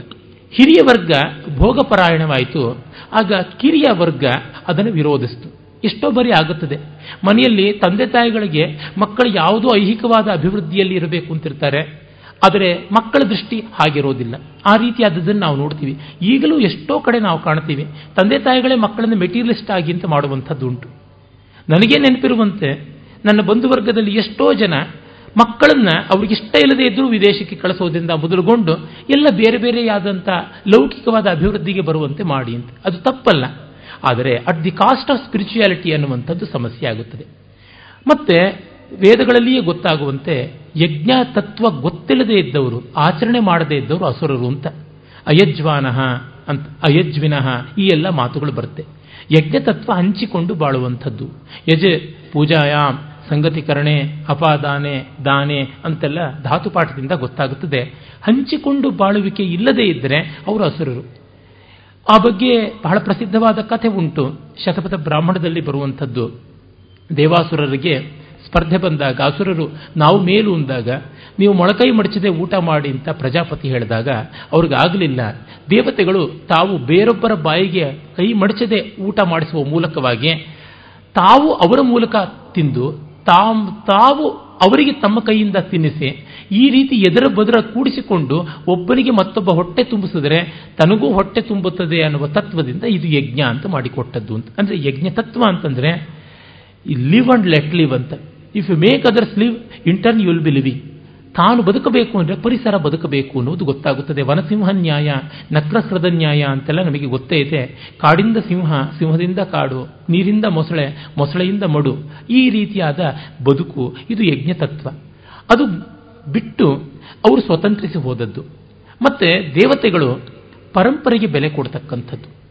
ಆರ್ಷ ಪರಂಪರೆಗೆ ಬೆಲೆ ಕೊಟ್ಟು ಬಾಳುವಂಥವರು ಅಂದರೆ ಅವಿಚ್ಛಿನ್ನವಾದ ಸಂಪ್ರದಾಯ, ಸಮ್ಯಕ್ಕಾಗಿ, ಪ್ರಕೃಷ್ಟವಾಗಿ ದಾಯ ಸಿಕ್ಕಿದ್ದು. ವೆಲ್ ರಿಚ್ಲಿ ಇನ್ಹೆರಿಟೆಡ್ ಅನ್ನುವಂಥದ್ದಕ್ಕೆ ಸಂಪ್ರದಾಯ ಅನ್ನುವ ಅರ್ಥ ಉಂಟು. ಹಾಗಲ್ಲದೆ ಇದ್ದಂಥವರು ಅಸುರರು ಅಂತ. ಅಂದರೆ ಅವರಿಗೆ ತಮ್ಮ ಸಾಧನೆಯೇ ದೊಡ್ಡದು, ಪರಂಪರೆಯ ಸಾಧನೆ ದೊಡ್ಡದಲ್ಲ ಅಂತ. ಇಂಥ ದೊಡ್ಡವರು ಮಾಡಿದ್ದಕ್ಕೆ ನಾನು ಕೇವಲ ಕಡೆಯ ಟಿಪ್ಪಣಿ ಸೇರಿಸ್ತಾ ಇದ್ದೀನಿ ಅನ್ನುವಂಥ ನಮ್ರ ಭಾವ ಇರುವಂಥದ್ದು. ಉದಾಹರಣೆಗೆ ಅಭಿನವಗುಪ್ತ ರಸ ಸಿದ್ಧಾಂತದ ಬಗೆಗೆ ನಾಟ್ಯಶಾಸ್ತ್ರದಲ್ಲಿ ಏನು ಹೇಳಿದೆ ಅಂತ ವಿಶ್ಲೇಷಣೆ ಮಾಡ್ತಾನೆ ಹಿಂದೆಯೇ ಪೂರ್ವಾಚಾರ್ಯರಾಗಿ ಲೋಲ್ಲಟ ಶಂಕುಕ, ಭಟ್ಟನಾಯಕ ಮೊದಲಾದವರೆಲ್ಲ ಇದ್ದರು. ಅವರುಗಳೆಲ್ಲ ಹೇಳಿದ ವಿಷಯಗಳಲ್ಲಿ ಅವನಿದ್ದಂಥ ಲೋಪದೋಷಗಳನ್ನು ಗುರುತಿಸಿ ಕಡೆಗೆ ಅದು ಹಾಗಲ್ಲ ಅಂತ ಹೇಳ್ಬಿಟ್ಟು ತೀರ್ಮಾನ ಮಾಡ್ತಾನೆ. ಆಗ ತರ್ಹಿ ಉಚಿತಾಂ ಪರಿಶುದ್ಧಿ ತತ್ವಂ ಕೋ ನಾಮ ರಸಃ. ಹೇಳಿ, ಕರೆಕ್ಷನ್ಸ್ ಏನಿವೆ? ರಸ ಅಂದ್ರೆ ಏನು ಅಂತ. ಉಕ್ತಮೇವ ಹಿ ಮುನಿನ ಭರತೇನ. ಭರತ ಮುನಿ ಹೇಳಿಯೇ ಬಿಟ್ಟಿದ್ದಾನಲ್ಲ ನಹಿ ರಸಾದ್ರತೆ, ಕಶ್ಚಿದರ್ಥ ಪ್ರವರ್ತತೆ. ರಸ ಬಿಟ್ಟು ಇನ್ಯಾವ ಪರಮಾರ್ಥ ಇಲ್ಲ. ಅರ್ಥ ಅಂದ್ರೆ ಮೀನ್ಸ್ ಫುಲ್ಫಿಲ್ಮೆಂಟ್ ಎನ್ರಿಚ್ಮೆಂಟ್ ಪರ್ಪಸ್ ಈ ಎಲ್ಲ ದೃಷ್ಟಿಯಿಂದಲೂ ಗೊತ್ತಾಗುತ್ತದೆ. ಊರ್ಧ್ವೋರ್ಧ್ವ ಮಾರುಹ್ಯೇದರ್ಥ ತತ್ವಂ ಶ್ರಾಂತಿ ಮವೇದಯಂತಿ ಫಲಂ ತದಾತ್ಯ ಪರಿಕಲ್ಪಿತಾನಾಂ ವಿವೇಕ ಸೋಪಾನ ಪರಂಪರಾಣಾಂ ಮೇಲುಮೇಲಕ್ಕೆ ಬುದ್ಧಿ ಹೊಸ ಹೊಸ ಅರ್ಥಗಳನ್ನು ಹುಡುಕಿಕೊಂಡು ಹತ್ತಿ ಹತ್ತಿ ಹೋಗ್ತಾ ಇದೆ ಅಂದರೆ ಅದಕ್ಕೆ ಕಾರಣ ಅದರ ಶಕ್ತಿಯಲ್ಲ ಪೂರ್ವಸೂರಿಗಳು ಕಟ್ಟಿರ್ತಕ್ಕಂಥ ವಿವೇಕ ಸೋಪಾನ ಪರಂಪರೆ ಅಂತ. ಅವರು ಕಟ್ಟಿರುವ ಮೆಟ್ಲುಗಳನ್ನು ಹತ್ತಿ ನಾನು ಹೋಗೋದು ಚಿತ್ರಂ ನಿರಾಲಂಬನಮೇವ ಮನ್ಯೆ. ಗೋಡೆ ಇಲ್ಲದೆ ಚಿತ್ರ ನಿರಾಲಂಬನ ಆಗ್ತಾ ಇತ್ತು. ಗೋಡೆಯನ್ನ ಕ್ಯಾನ್ವಾಸ್ ಅನ್ನ ಮಾಡಿಕೊಟ್ರು. ಅದರ ಮೇಲಿನ ಚಿತ್ರ ಬರೆಯೋದು ದೊಡ್ಡ ಸಂಗತಿ ಅಲ್ಲ ಅಂತ ಹೇಳಿಬಿಟ್ಟಿದ್ರು. ಪ್ರತಿಯೊಬ್ಬರು ಅದನ್ನೇ ಹೇಳ್ತಾ ಇದ್ದಾರೆ. ಎಲ್ಲವೂ ವೇದಗಳಲ್ಲಿ ಹೇಳಿದೆ, ಎಲ್ಲವೂ ಉಪನಿಷತ್ತಲ್ಲಿ ಹೇಳಿದೆ, ಎಲ್ಲವೂ ಪ್ರಾಚೀನರಲ್ಲಿದೆ. ನಾವು ಹೊಸದೇನೂ ಕೊಡ್ತಾ ಇಲ್ಲ ಅಂತ. ಆನಂದವರ್ಧನ ಧ್ವನಿಯಾಲೋಕದಲ್ಲಿ, ಕಾವ್ಯಸ್ಯಾತ್ಮ ಧ್ವನಿರಿತು ಬುಧೈರ್ಯಸ್ಸ ಮಾಮ್ನಾಥ ಪೂರ್ವ. ಬುಧರು ವಿದ್ವಾಂಸರು ಕಾವ್ಯದ ಆತ್ಮ ಧ್ವನಿ ಹೇಳಿಯೇ ಬಿಟ್ಟಿದ್ದಾರೆ ಅಂತ. ಯಾಕೆ ಬುದ್ಧನ ಉಪದೇಶಗಳನ್ನು ಕುರಿತು ಹೇಳುವಾಗಲೂ ಅಷ್ಟೇ? ಏವಮಹಮಸ್ಸೌಸಂ ಈ ರೀತಿಯಾಗಿ ನಾನು ಕೇಳಿದ್ದೆ ಅಂತಲೇ ಆನಂದ ಶುರು ಮಾಡ್ತಾನೆ. ನನಗೆ ತೋಚುತ್ತೆ ಇದು ಅಂತ ಹೇಳ್ಬಿಟ್ಟಲ್ಲ. ಅತ್ರ ಸಂಪ್ರದಾಯ ವಿಧ ಆಹು. ಶಂಕರರು ಹೇಳ್ತಾರೆ, ಇಲ್ಲಿ ಸಂಪ್ರದಾಯವಿದರು ಹೀಗೆ ಹೇಳ್ತಾರೆ ಅಂತ. ಅಂದರೆ ಯಾವುದು ಹೇಳುವಾಗಲೂ ದೊಡ್ಡ ಪರಂಪರೆ ನಮ್ಮ ಬೆನ್ನಿಗೆ ಇದೆ ಅಂತ ಅನ್ನುವುದನ್ನು ಗೌರವಿಸುವಂಥದ್ದು. ಅದು ಸೌರ, ದೇವತಾತ್ಮಕವಾದ ಸಂಪ್ರದಾಯ, ಆದಿತ್ಯ ಸಂಪ್ರದಾಯ. ಹಾಗಲ್ಲದೆ ನಾನೇ ಕೊಟ್ಟಿದ್ದು ಅಂತ ಪಾಶ್ಚಾತ್ಯ ಪ್ರಪಂಚದಲ್ಲಿ ಈಗಲೂ ನೋಡಿ. ಸಾಮಾನ್ಯವಾಗಿ they announce by their name ಹಿಂದೆ ಇದ್ದದ್ದನ್ನು ನಿವಾರಿಸಿಯೇ ನಾವು ಬರುವಂಥದ್ದು. ಇದನ್ನು ಪಿತೃಹತ್ಯಾ ಸ್ವರೂಪ ಅಂತೀವಿ. ತಂದೆಯನ್ನ ಕೊಂದು ಮಗ ಬರ್ತಕ್ಕಂಥದ್ದು. ಇದೇ ನಮ್ಮ ತತ್ವದಲ್ಲೂ ಇರುವಂಥದ್ದು ಅಂತ ಗಿರೀಶ್ ಕಾರ್ನಾಡ್ ಮೊದಲಾದವರೆಲ್ಲ ತೋರಿಸುವ ಪ್ರಯತ್ನ ಕೂಡ ಮಾಡಿದ್ರು. ನಮ್ಮ ವಿಚಾರವಾದಿಗಳು ನೋರು ಇದನ್ನೆಲ್ಲ ಮಾಡೋಕ್ಕೆ ಹೋಗ್ತಾರೆ. ಅಲ್ಲಿ ವ್ಯಾಧಿಯನ್ನ, ಇಲ್ಲಿ ಆರೋಗ್ಯವಂತವಾದ ಶರೀರದಲ್ಲಿ ಕಾಣಕ್ಕೆ ಹೋಗ್ತಾರೆ. ಆ ವ್ಯಾಧಿಯ ವೈರಸ್ ಇಲ್ಲಿಲ್ಲ. ಇವರ ಕಣ್ಣಲ್ಲಿದೆ ಅಷ್ಟೇ. ಏನು ಮಾಡೋಕ್ಕಾಗೋದಿಲ್ಲ. ಕನ್ನಡಕದ ಮೇಲೆ ಧೂಳಿದ್ದರೆ ಎಷ್ಟು ನಿರ್ಮಲವಾದ ವಸ್ತುವನ್ನು ನೋಡಿದ್ರೂ ಕೊಳೆ ಇರುವಂತೆ ಕಾಣಿಸುತ್ತೆ. ದೂರದರ್ಶಕ ಟೆಲಿಸ್ಕೋಪಿನ ಮೇಲೆ ಒಂದು ಇರುವೆ ಹರಿತಾ ಇದ್ರೆ ನೀವು ಯಾವುದನ್ನು ನೋಡಿದ್ರೂ ಕೂಡ ಆ ಇರುವೆನೇ ಕಾಣಿಸುತ್ತೆ ಹೊರತು ಅದು ಕಾಣಿಸೋದಿಲ್ಲ. ಹೀಗಾಗಿ ಆ ಸ್ವದೋಷವನ್ನು ಪರಿಹಾರ ಮಾಡಿಕೊಳ್ಳಬೇಕು. ನಮ್ಮ ಪರಂಪರೆ ಮೂಲವನ್ನು ಎಂದು ಛೇದ ಮಾಡುವಂಥ ಮೂಲಚ್ಛೇದ ಪಾಂಡಿತ್ಯದ ಅಲ್ಲ. ಅಸುರರದು ಹಾಗಲ್ಲ. ಅದು ಕೆಟ್ಟದ್ದು ಅಂತ ನಾನು ಹೇಳ್ತಾ ಇಲ್ಲ. ಅವರು ಪೌರುಷ ಪ್ರಾಧಾನ್ಯದಿಂದ ತಾವೇ ಮಾಡಿದ್ದು ಅಂತ ಅಂದ್ಕೊಳ್ತಾರೆ. ಕ್ಯಾಂಟಿಗೆ ಕ್ಯಾಂಟೇ ಪರಮಾಚಾರ್ಯ, ಹೆಗಲ್ಗೆ ಹೆಗಲ್ಲೇ ಪರಮಾಚಾರ್ಯ ವೈಠಡ್ಗೆ ವೈಠಡ್ಡೆ ಪರಮಾಚಾರ್ಯ ನಿಶ್ಚೆಗೆ ನಿಶ್ಚೆನೆ ಪರಮಾಚಾರ್ಯ, ಹೀಗೆ ಒಬ್ಬೊಬ್ಬರಿಗೆ ಒಬ್ಬೊಬ್ಬರೇ ದೊಡ್ಡವರು. ಅದರಿಂದಲೇ ಅಲ್ಲಿ ಒಂದೊಂದು ಸಿದ್ಧಾಂತವನ್ನು ಹೊಸದಾಗಿ ಹಾಕೋದ್ರೊಳಗೆ ಅಲ್ಲಿ ಬಹಳ ಆಸ್ತೆ ಉಂಟು. ನಮ್ಮಲ್ಲಿ ಯಾವ ಹೊಸ ಸಿದ್ಧಾಂತವನ್ನು ಹಳೆಯದಕ್ಕೆ ಗಂಟು ಹಾಕೋದ್ರೊಳಗೆ ಆಸ್ತೆ ಇದ್ದರೆ, ಅವರು ಎಂಥ ಹಳೆಯ ಸಿದ್ಧಾಂತವನ್ನು ಮೂಲದಿಂದ ಕತ್ತರಿಸಿ ಹೊಸದು ಅಂತ ತೋರಿಸುವುದುಂಟು. ಅದರಿಂದಲೇ ವಿಶ್ವವಿದ್ಯಾಲಯದ ಪ್ರತಿಯೊಬ್ಬ ಪ್ರಾಧ್ಯಾಪಕನು ಕಲಾ ವಿಮರ್ಶಕ ಆಗಿರಬಹುದು, ಸಾಹಿತ್ಯ ವಿಮರ್ಶಕ ಆಗಿರಬಹುದು. ಹೊಸ ಹೊಸ ಸಿದ್ಧಾಂತ ಹುಟ್ಟಾಗ್ತಾ ಇರ್ತಾನೆ. ಅವನ ಕೈ ಕೆಳಗಿನ ಪಿ ಎಚ್ ಡಿ ವಿದ್ಯಾರ್ಥಿಗಳು ಅದರ ಮೇಲೆ ಸಂಶೋಧನೆ ಮಾಡಿ, ಅವರು ಅದರ ಮೇಲೆ ರಿಸರ್ಚ್ ಪೇಪರ್ಸ್ ಬರೆದು, ಅವರು ಬದುಕಿರೋವರೆಗೂ ಒಂದು ಇಪ್ಪತ್ತು ವರ್ಷವೋ ಏನೋ ಅವ್ರು ಮಾಡ್ತಾರೆ. ಆ ಪ್ರೊಫೆಸರ್ಗೆ ದೌರ್ಬಲ್ಯ ಬಂತು, ಹಿಂದಕ್ಕೆ ಹೋದ ಅಂದರೆ ಇವರು ತಮ್ಮ ತಮ್ಮ ಶನಿ ಸಂತಾನಗಳನ್ನು ಬೆಳೆಸ್ತಾ ಹೋಗ್ತಾರೆ. ಅದರಿಂದ ಅಲ್ಲಿ ಕೊನೆಯಿಲ್ಲದಂಥ ಹೊಸ ಹೊಸ ಸಿದ್ಧಾಂತಗಳು ಬರ್ತವೆ ಬೆಳಗ್ಗೆ ಹುಟ್ಟಿ ಸಂಜೆ ಬೆಳೆದು ರಾತ್ರಿ ಸತ್ತು ಈ ದೃಷ್ಟಿಯಲ್ಲಿ ಕಾಣುವಂಥದ್ದು. ಅದರಿಂದಲೇ ಹೊಸ ಹೊಸ ಸಿದ್ಧಾಂತಗಳಿಗೆ ಅನುಸಾರವಾಗಿ ತಂತ್ರಗಳಿಗೆ ಅನುಸಾರವಾಗಿ ಬರೆಯುವ ಸಾಹಿತ್ಯವೋ ಕಲೆಯೋ ಅಷ್ಟೇ ಬೇಗ ಸಾಯ್ತಾ ಇದೆ. ನಮ್ಮಲ್ಲಿ ಆ ರೀತಿ ಅಲ್ಲವೇ ಅಲ್ಲ. ಒಂದು ಅವಸ್ಥಾತ್ರಯ ತತ್ವ, ಒಂದು ರಸ ಸಿದ್ಧಾಂತ, ಒಂದು ಧ್ವನಿ ತತ್ವ, ಒಂದು ತ್ರಿದೋಷ ತತ್ವ, ಯಾವ ಶಾಸ್ತ್ರದಲ್ಲಿ ನೋಡಿದ್ರೂ ಕಟ್ಟ ಕಡೆಯವರೆಗೂ ಇರುವಂಥದ್ದೇ ಆಗಿದೆ. ಶುಂಠಿ ಉಷ್ಣ ಪದಾರ್ಥ ಅಂತಂದರೆ ಅದು ಉಷ್ಣ ಪದಾರ್ಥವೇ. ಚಂದ್ರಲೋಕದಲ್ಲಿ ಬೆಳೆದರೂ ಉಷ್ಣ ಪದಾರ್ಥವೇ ಮಂಗಳ ಗ್ರಹದಲ್ಲಿ ಬೆಳೆದರೂ ಉಷ್ಣ ಪದಾರ್ಥವೇ. ಈ ರೀತಿಯಾದ ಪದಾರ್ಥಗಳ ವಸ್ತುನಿಷ್ಠೆಯ ಅಂದರೆ ಯಾವುದನ್ನು ಶಂಕರರು ಶುದ್ಧವಾದಂಥ ರೀತಿಯಲ್ಲಿ ವಸ್ತುತಂತ್ರ ಅಂತ ಕರೀತಾರೆ. ಅದನ್ನು ನಚ್ಚಿದಂಥವರು ಸುರ ಸಂಪ್ರದಾಯದ, ಆದಿತ್ಯ ಸಂಪ್ರದಾಯದವರು. ಹಾಗಲ್ಲದೆ ಇದ್ದದ್ದು ಅಸುರ ಸಂಪ್ರದಾಯ. ಇವರ ನಡುವೆ ಮೊದಲಿಂದಲೂ ತಗಾದೆ ಇರುತ್ತೆ. ಎಲ್ಲ ಮಾನವ ವರ್ಗದಲ್ಲಿಯೂ, ಎಲ್ಲ ದೇಶಕಾಲಗಳಲ್ಲಿಯೂ ಇರುವಂಥದ್ದೇನೆ. ಈಗಲೂ ನಮ್ಮಲ್ಲಿಯೂ ಇದೆ. ನಮ್ಮಲ್ಲಿ ಇರುವಂಥ ಸಂಘರ್ಷಗಳು ಎಷ್ಟು? ಬೇರೆ ಬೇರೆ ದೇಶಗಳಲ್ಲಿಯೂ ಹಾಗೇ ಇದೆ. ಐಡಿಯಲಿಸ್ಟ್ ಅಂಡ್ ರಿಯಲಿಸ್ಟ್ ಅನ್ನುವರು ಮೆಟೀರಿಯಲಿಸ್ಟ್ಗಳನ್ನವರು ಇದ್ದೇ ಇರ್ತಾರೆ. ಆದರ್ಶವಾದಿಗಳು, ದೇವತೆಗಳು, ಬರ್ಬರ ವಾಸ್ತವವಾದಿಗಳು, ಅಸುರರು. ಆ ದೃಷ್ಟಿಯಿಂದಲೇ ಅವರು, ನಾವು ದೇವರು ಮತ್ತೊಂದನ್ನು ನಚ್ತೀವಿ ಅದು ನಮಗೆ ಫಲ ಕೊಡಬೇಕು ಅಂತ. ಸಾಮಾನ್ಯ ಅಮೆರಿಕನ್ನ ಮನೋಧರ್ಮ ಏನು ಅಂತಂದರೆ, ಅದು ಎಷ್ಟು ಪ್ರಾಫಿಟ್ ಕೊಡುತ್ತೆ ವೆದರ್ ಇಟ್ ಈಸ್ ಸೇಲಬಲ್ ಈ ರೀತಿಯಾಗಿ ನೋಡ್ತಾರಲ್ವ? ಹಾಗೆ. ನಮ್ಮ ಪರಂಪರೆ ಮೊದಲಿಂದ ಇದ್ದದ್ದು, ಅದನ್ನು ಮಾರುವುದು ಅಂತಲ್ಲ, ಅದನ್ನು ಮೈಗೂಡಿಸಿಕೊಂಡು ಬೆಳೆಸುವುದು ಹೇಗೆ ಅಂತ. ಅನ್ನ ಮಾಡಿದ್ರೆ ಸಂತರ್ಪಣೆಗೆ ಎಲ್ಲರೂ ಬಂದರು, ತಿಂದರು, ಚೆನ್ನಾಗಿ ವಿತರಣೆ ಆಯಿತು ಅನ್ನುವಂಥದ್ದು ನಮ್ಮ ಪರಂಪರೆ. ಮಿಕ್ಕಿದ್ರೆ ಅಂಗಡಿಗೇನೆ ವಾಪಸ್ ಮಾಡಿಬಿಡು ಅನ್ನುವಂಥದ್ದು ಅಲ್ಲ. ನಮ್ಮಲ್ಲಿಯೇ ಮಾಡಿದರೆ ನಾವು ಯಾವ ಅಂಗಡಿಗೂ ಕೊಡೋಕ್ಕಾಗೋಲ್ಲ. ಅಂಗಡಿಯಿಂದಲೇ ಆರ್ಡರ್ ತರಿಸ್ಕೊಂಡಿದ್ರೆ ಇಪ್ಪತ್ತೈದು ಜನ ಬರ್ತಾರೆ ಅಂತ ಮೂವತ್ತು ಊಟ ತರಿಸಿದ್ರೆ ಇನ್ನು ಐದು ಊಟನ ವಾಪಸ್ ಮಾಡು. ಈ ರೀತಿಯಾದದ್ದು ಬಹಳ ಸುಲಭವಾಗಿ ಬರುತ್ತೆ. ನಾವೇ ಅದನ್ನು ಬೆಳೆದಾಗ, ನಾವೇ ನಿರ್ಮಾಣ ಮಾಡಿದಾಗ ವಿತರಣೆ ಚೆನ್ನಾಗಾಗಲಿ ಅನ್ನೋದ್ರ ಕಡೆ ಗಮನ ಬರುತ್ತೆ. ಅಂದರೆ ನನ್ನೊಳಗಿನಿಂದ ಸತ್ವ ಬಂದರೆ ವಿತರಣೆ ಮಾಡ್ತೀವಿ. ಎಲ್ಲಿಂದಲೋ ಅದನ್ನು ಒಂದು ಮುಖಮೂಲ್ಯವನ್ನು ಫೇಸ್ ವ್ಯಾಲ್ಯೂವನ್ನು ಕೊಟ್ಟು ಮಾಡಿದ್ರೆ ಬರುವಂಥದ್ದಲ್ಲ. ಈ ಎರಡು ಪದ್ಧತಿ ಉಂಟು. ಇದು ಅನಾದಿ ಚರ್ಚೆ ತಗಾದೆ. ಹಾಗೆ ಮೊತ್ತ ಮೊದಲು ದೇವಾಸುರ ಸಂಗ್ರಾಮ ಅಂತ ಆದದ್ದು. ಅದು ಇಂದ್ರ, ಶಂಬರ ಇವರ ನಡುವೆ ಆದಂಥ ಸಂಗ್ರಾಮ ಅಂತ ವೇದದಲ್ಲಿ ಗೊತ್ತಾಗುತ್ತದೆ. ಆ ಶಂಬರ ಮಾಯಾವಿ ಮಂತ್ರ, ತಂತ್ರ ಇತ್ಯಾದಿ ಎಲ್ಲ ಮಾಡಿಕೊಂಡಿದ್ದಂಥ. ಮೆಟೀರಿಯಲಿಸಮ್ಗೆ ಇರುವಷ್ಟು ಸಂಪನ್ಮೂಲ ಸ್ಪಿರಿಚುವಲಿಸಮ್ಗೆ ಇರೋಲ್ಲ. ಅದು ಎಲ್ಲಿಯೂ ಕಾಣುವಂಥದ್ದೇನೆ. ಆದರೆ ಈ ಸತ್ವಶ್ರೀ ಅದನ್ನು ದೂರ ಇಡುತ್ತದೆ. ಹಾಗೆ ಅವರು ದೂರಕ್ಕೆ ಹೋದರು. ನಮ್ಮಲ್ಲಿ ಭೃಗುಗಳು ಲೌಕಿಕವಾಗಿ ತುಂಬ ಶ್ರೀಮಂತಿಕೆಯನ್ನು ಸಾಧಿಸಿದವರು. ನಿನ್ನೆ ಮೊನ್ನೆ ಆ ವಿಷಯಗಳನ್ನು ನಾನು ಹೇಳಿದೆ. ಆದರೆ ಭೃಗುಗಳನ್ನು ತುಂಬ ದೊಡ್ಡವರು ಅಂತ ಗೌರವಿಸಲಿಲ್ಲ. ನಮ್ಮಲ್ಲಿ ಗೌರವಿಸಿದ್ದು ವಿಶೇಷವಾಗಿ ವಾಸಿಷ್ಠರನ್ನ, ಕಾಶ್ಯಪರನ್ನ ವೈಶ್ವಾಮಿತ್ರರನ್ನ. ವಿಶ್ವಾಮಿತ್ರೇಣ ಬ್ರಹ್ಮನ್ ರಕ್ಷಿತಂ ಭಾರತಂ ವರ್ಷಂ ಅನ್ನುವ ಮಾತು ವೇದದಲ್ಲಿ ಬರುತ್ತೆ. ವಿಶ್ವಾಮಿತ್ರನಿಂದ ಈ ಭಾರತ ವರ್ಷ ರಕ್ಷಿಸಲ್ಪಡುತ್ತದೆ ಅಂತ. ಅಂದರೆ ವಿಶ್ವಾಮಿತ್ರ ತಾನು ಕ್ಷತ್ರಿಯನಾದವನು, ಆ ಕ್ಷಾತ್ರದ ಪ್ರೇಯಃಪ್ರಧಾನವಾದ ಸಂಸ್ಕೃತಿಯನ್ನು ಬಿಟ್ಟು ನಾನು ಶ್ರೇಯಪ್ರಧಾನವಾಗಿ ಬರ್ತೀನಿ ಅಂತ ಮಾಡಿಕೊಂಡಾಗ. ಹೀಗೆ ಹೆಜ್ಜೆ ಹೆಜ್ಜೆಗೆ ನಮಗೆ ಆ ಸಂಘರ್ಷ ಎಲ್ಲಿಗೆ ಕೊನೆ ಮುಟ್ಟುತ್ತದೆ ಅಂತ ಗೋಚರವಾಗುತ್ತದೆ. ಒಟ್ಟಿನಲ್ಲಿ ಶಂಬರನ ಪರಂಪರೆ ಯಾವುದಿದೆ, ಅದನ್ನು ದೂರ ಮಾಡಿದ್ದಾಯಿತು. ದೂರ ಮಾಡಿದ್ದು ಅಂದರೆ ಸೆಣಸಾಟ ಇರುತ್ತದೆ. ಆ ಸೆಣಸಾಟದಲ್ಲಿ ಅರ್ಥಕಾಮ ಪಾರಮ್ಯ ಇರುವವರು ಯಾವತ್ತೂ ಅಭದ್ರತೆಯಿಂದ ನರಳುತ್ತಾರೆ.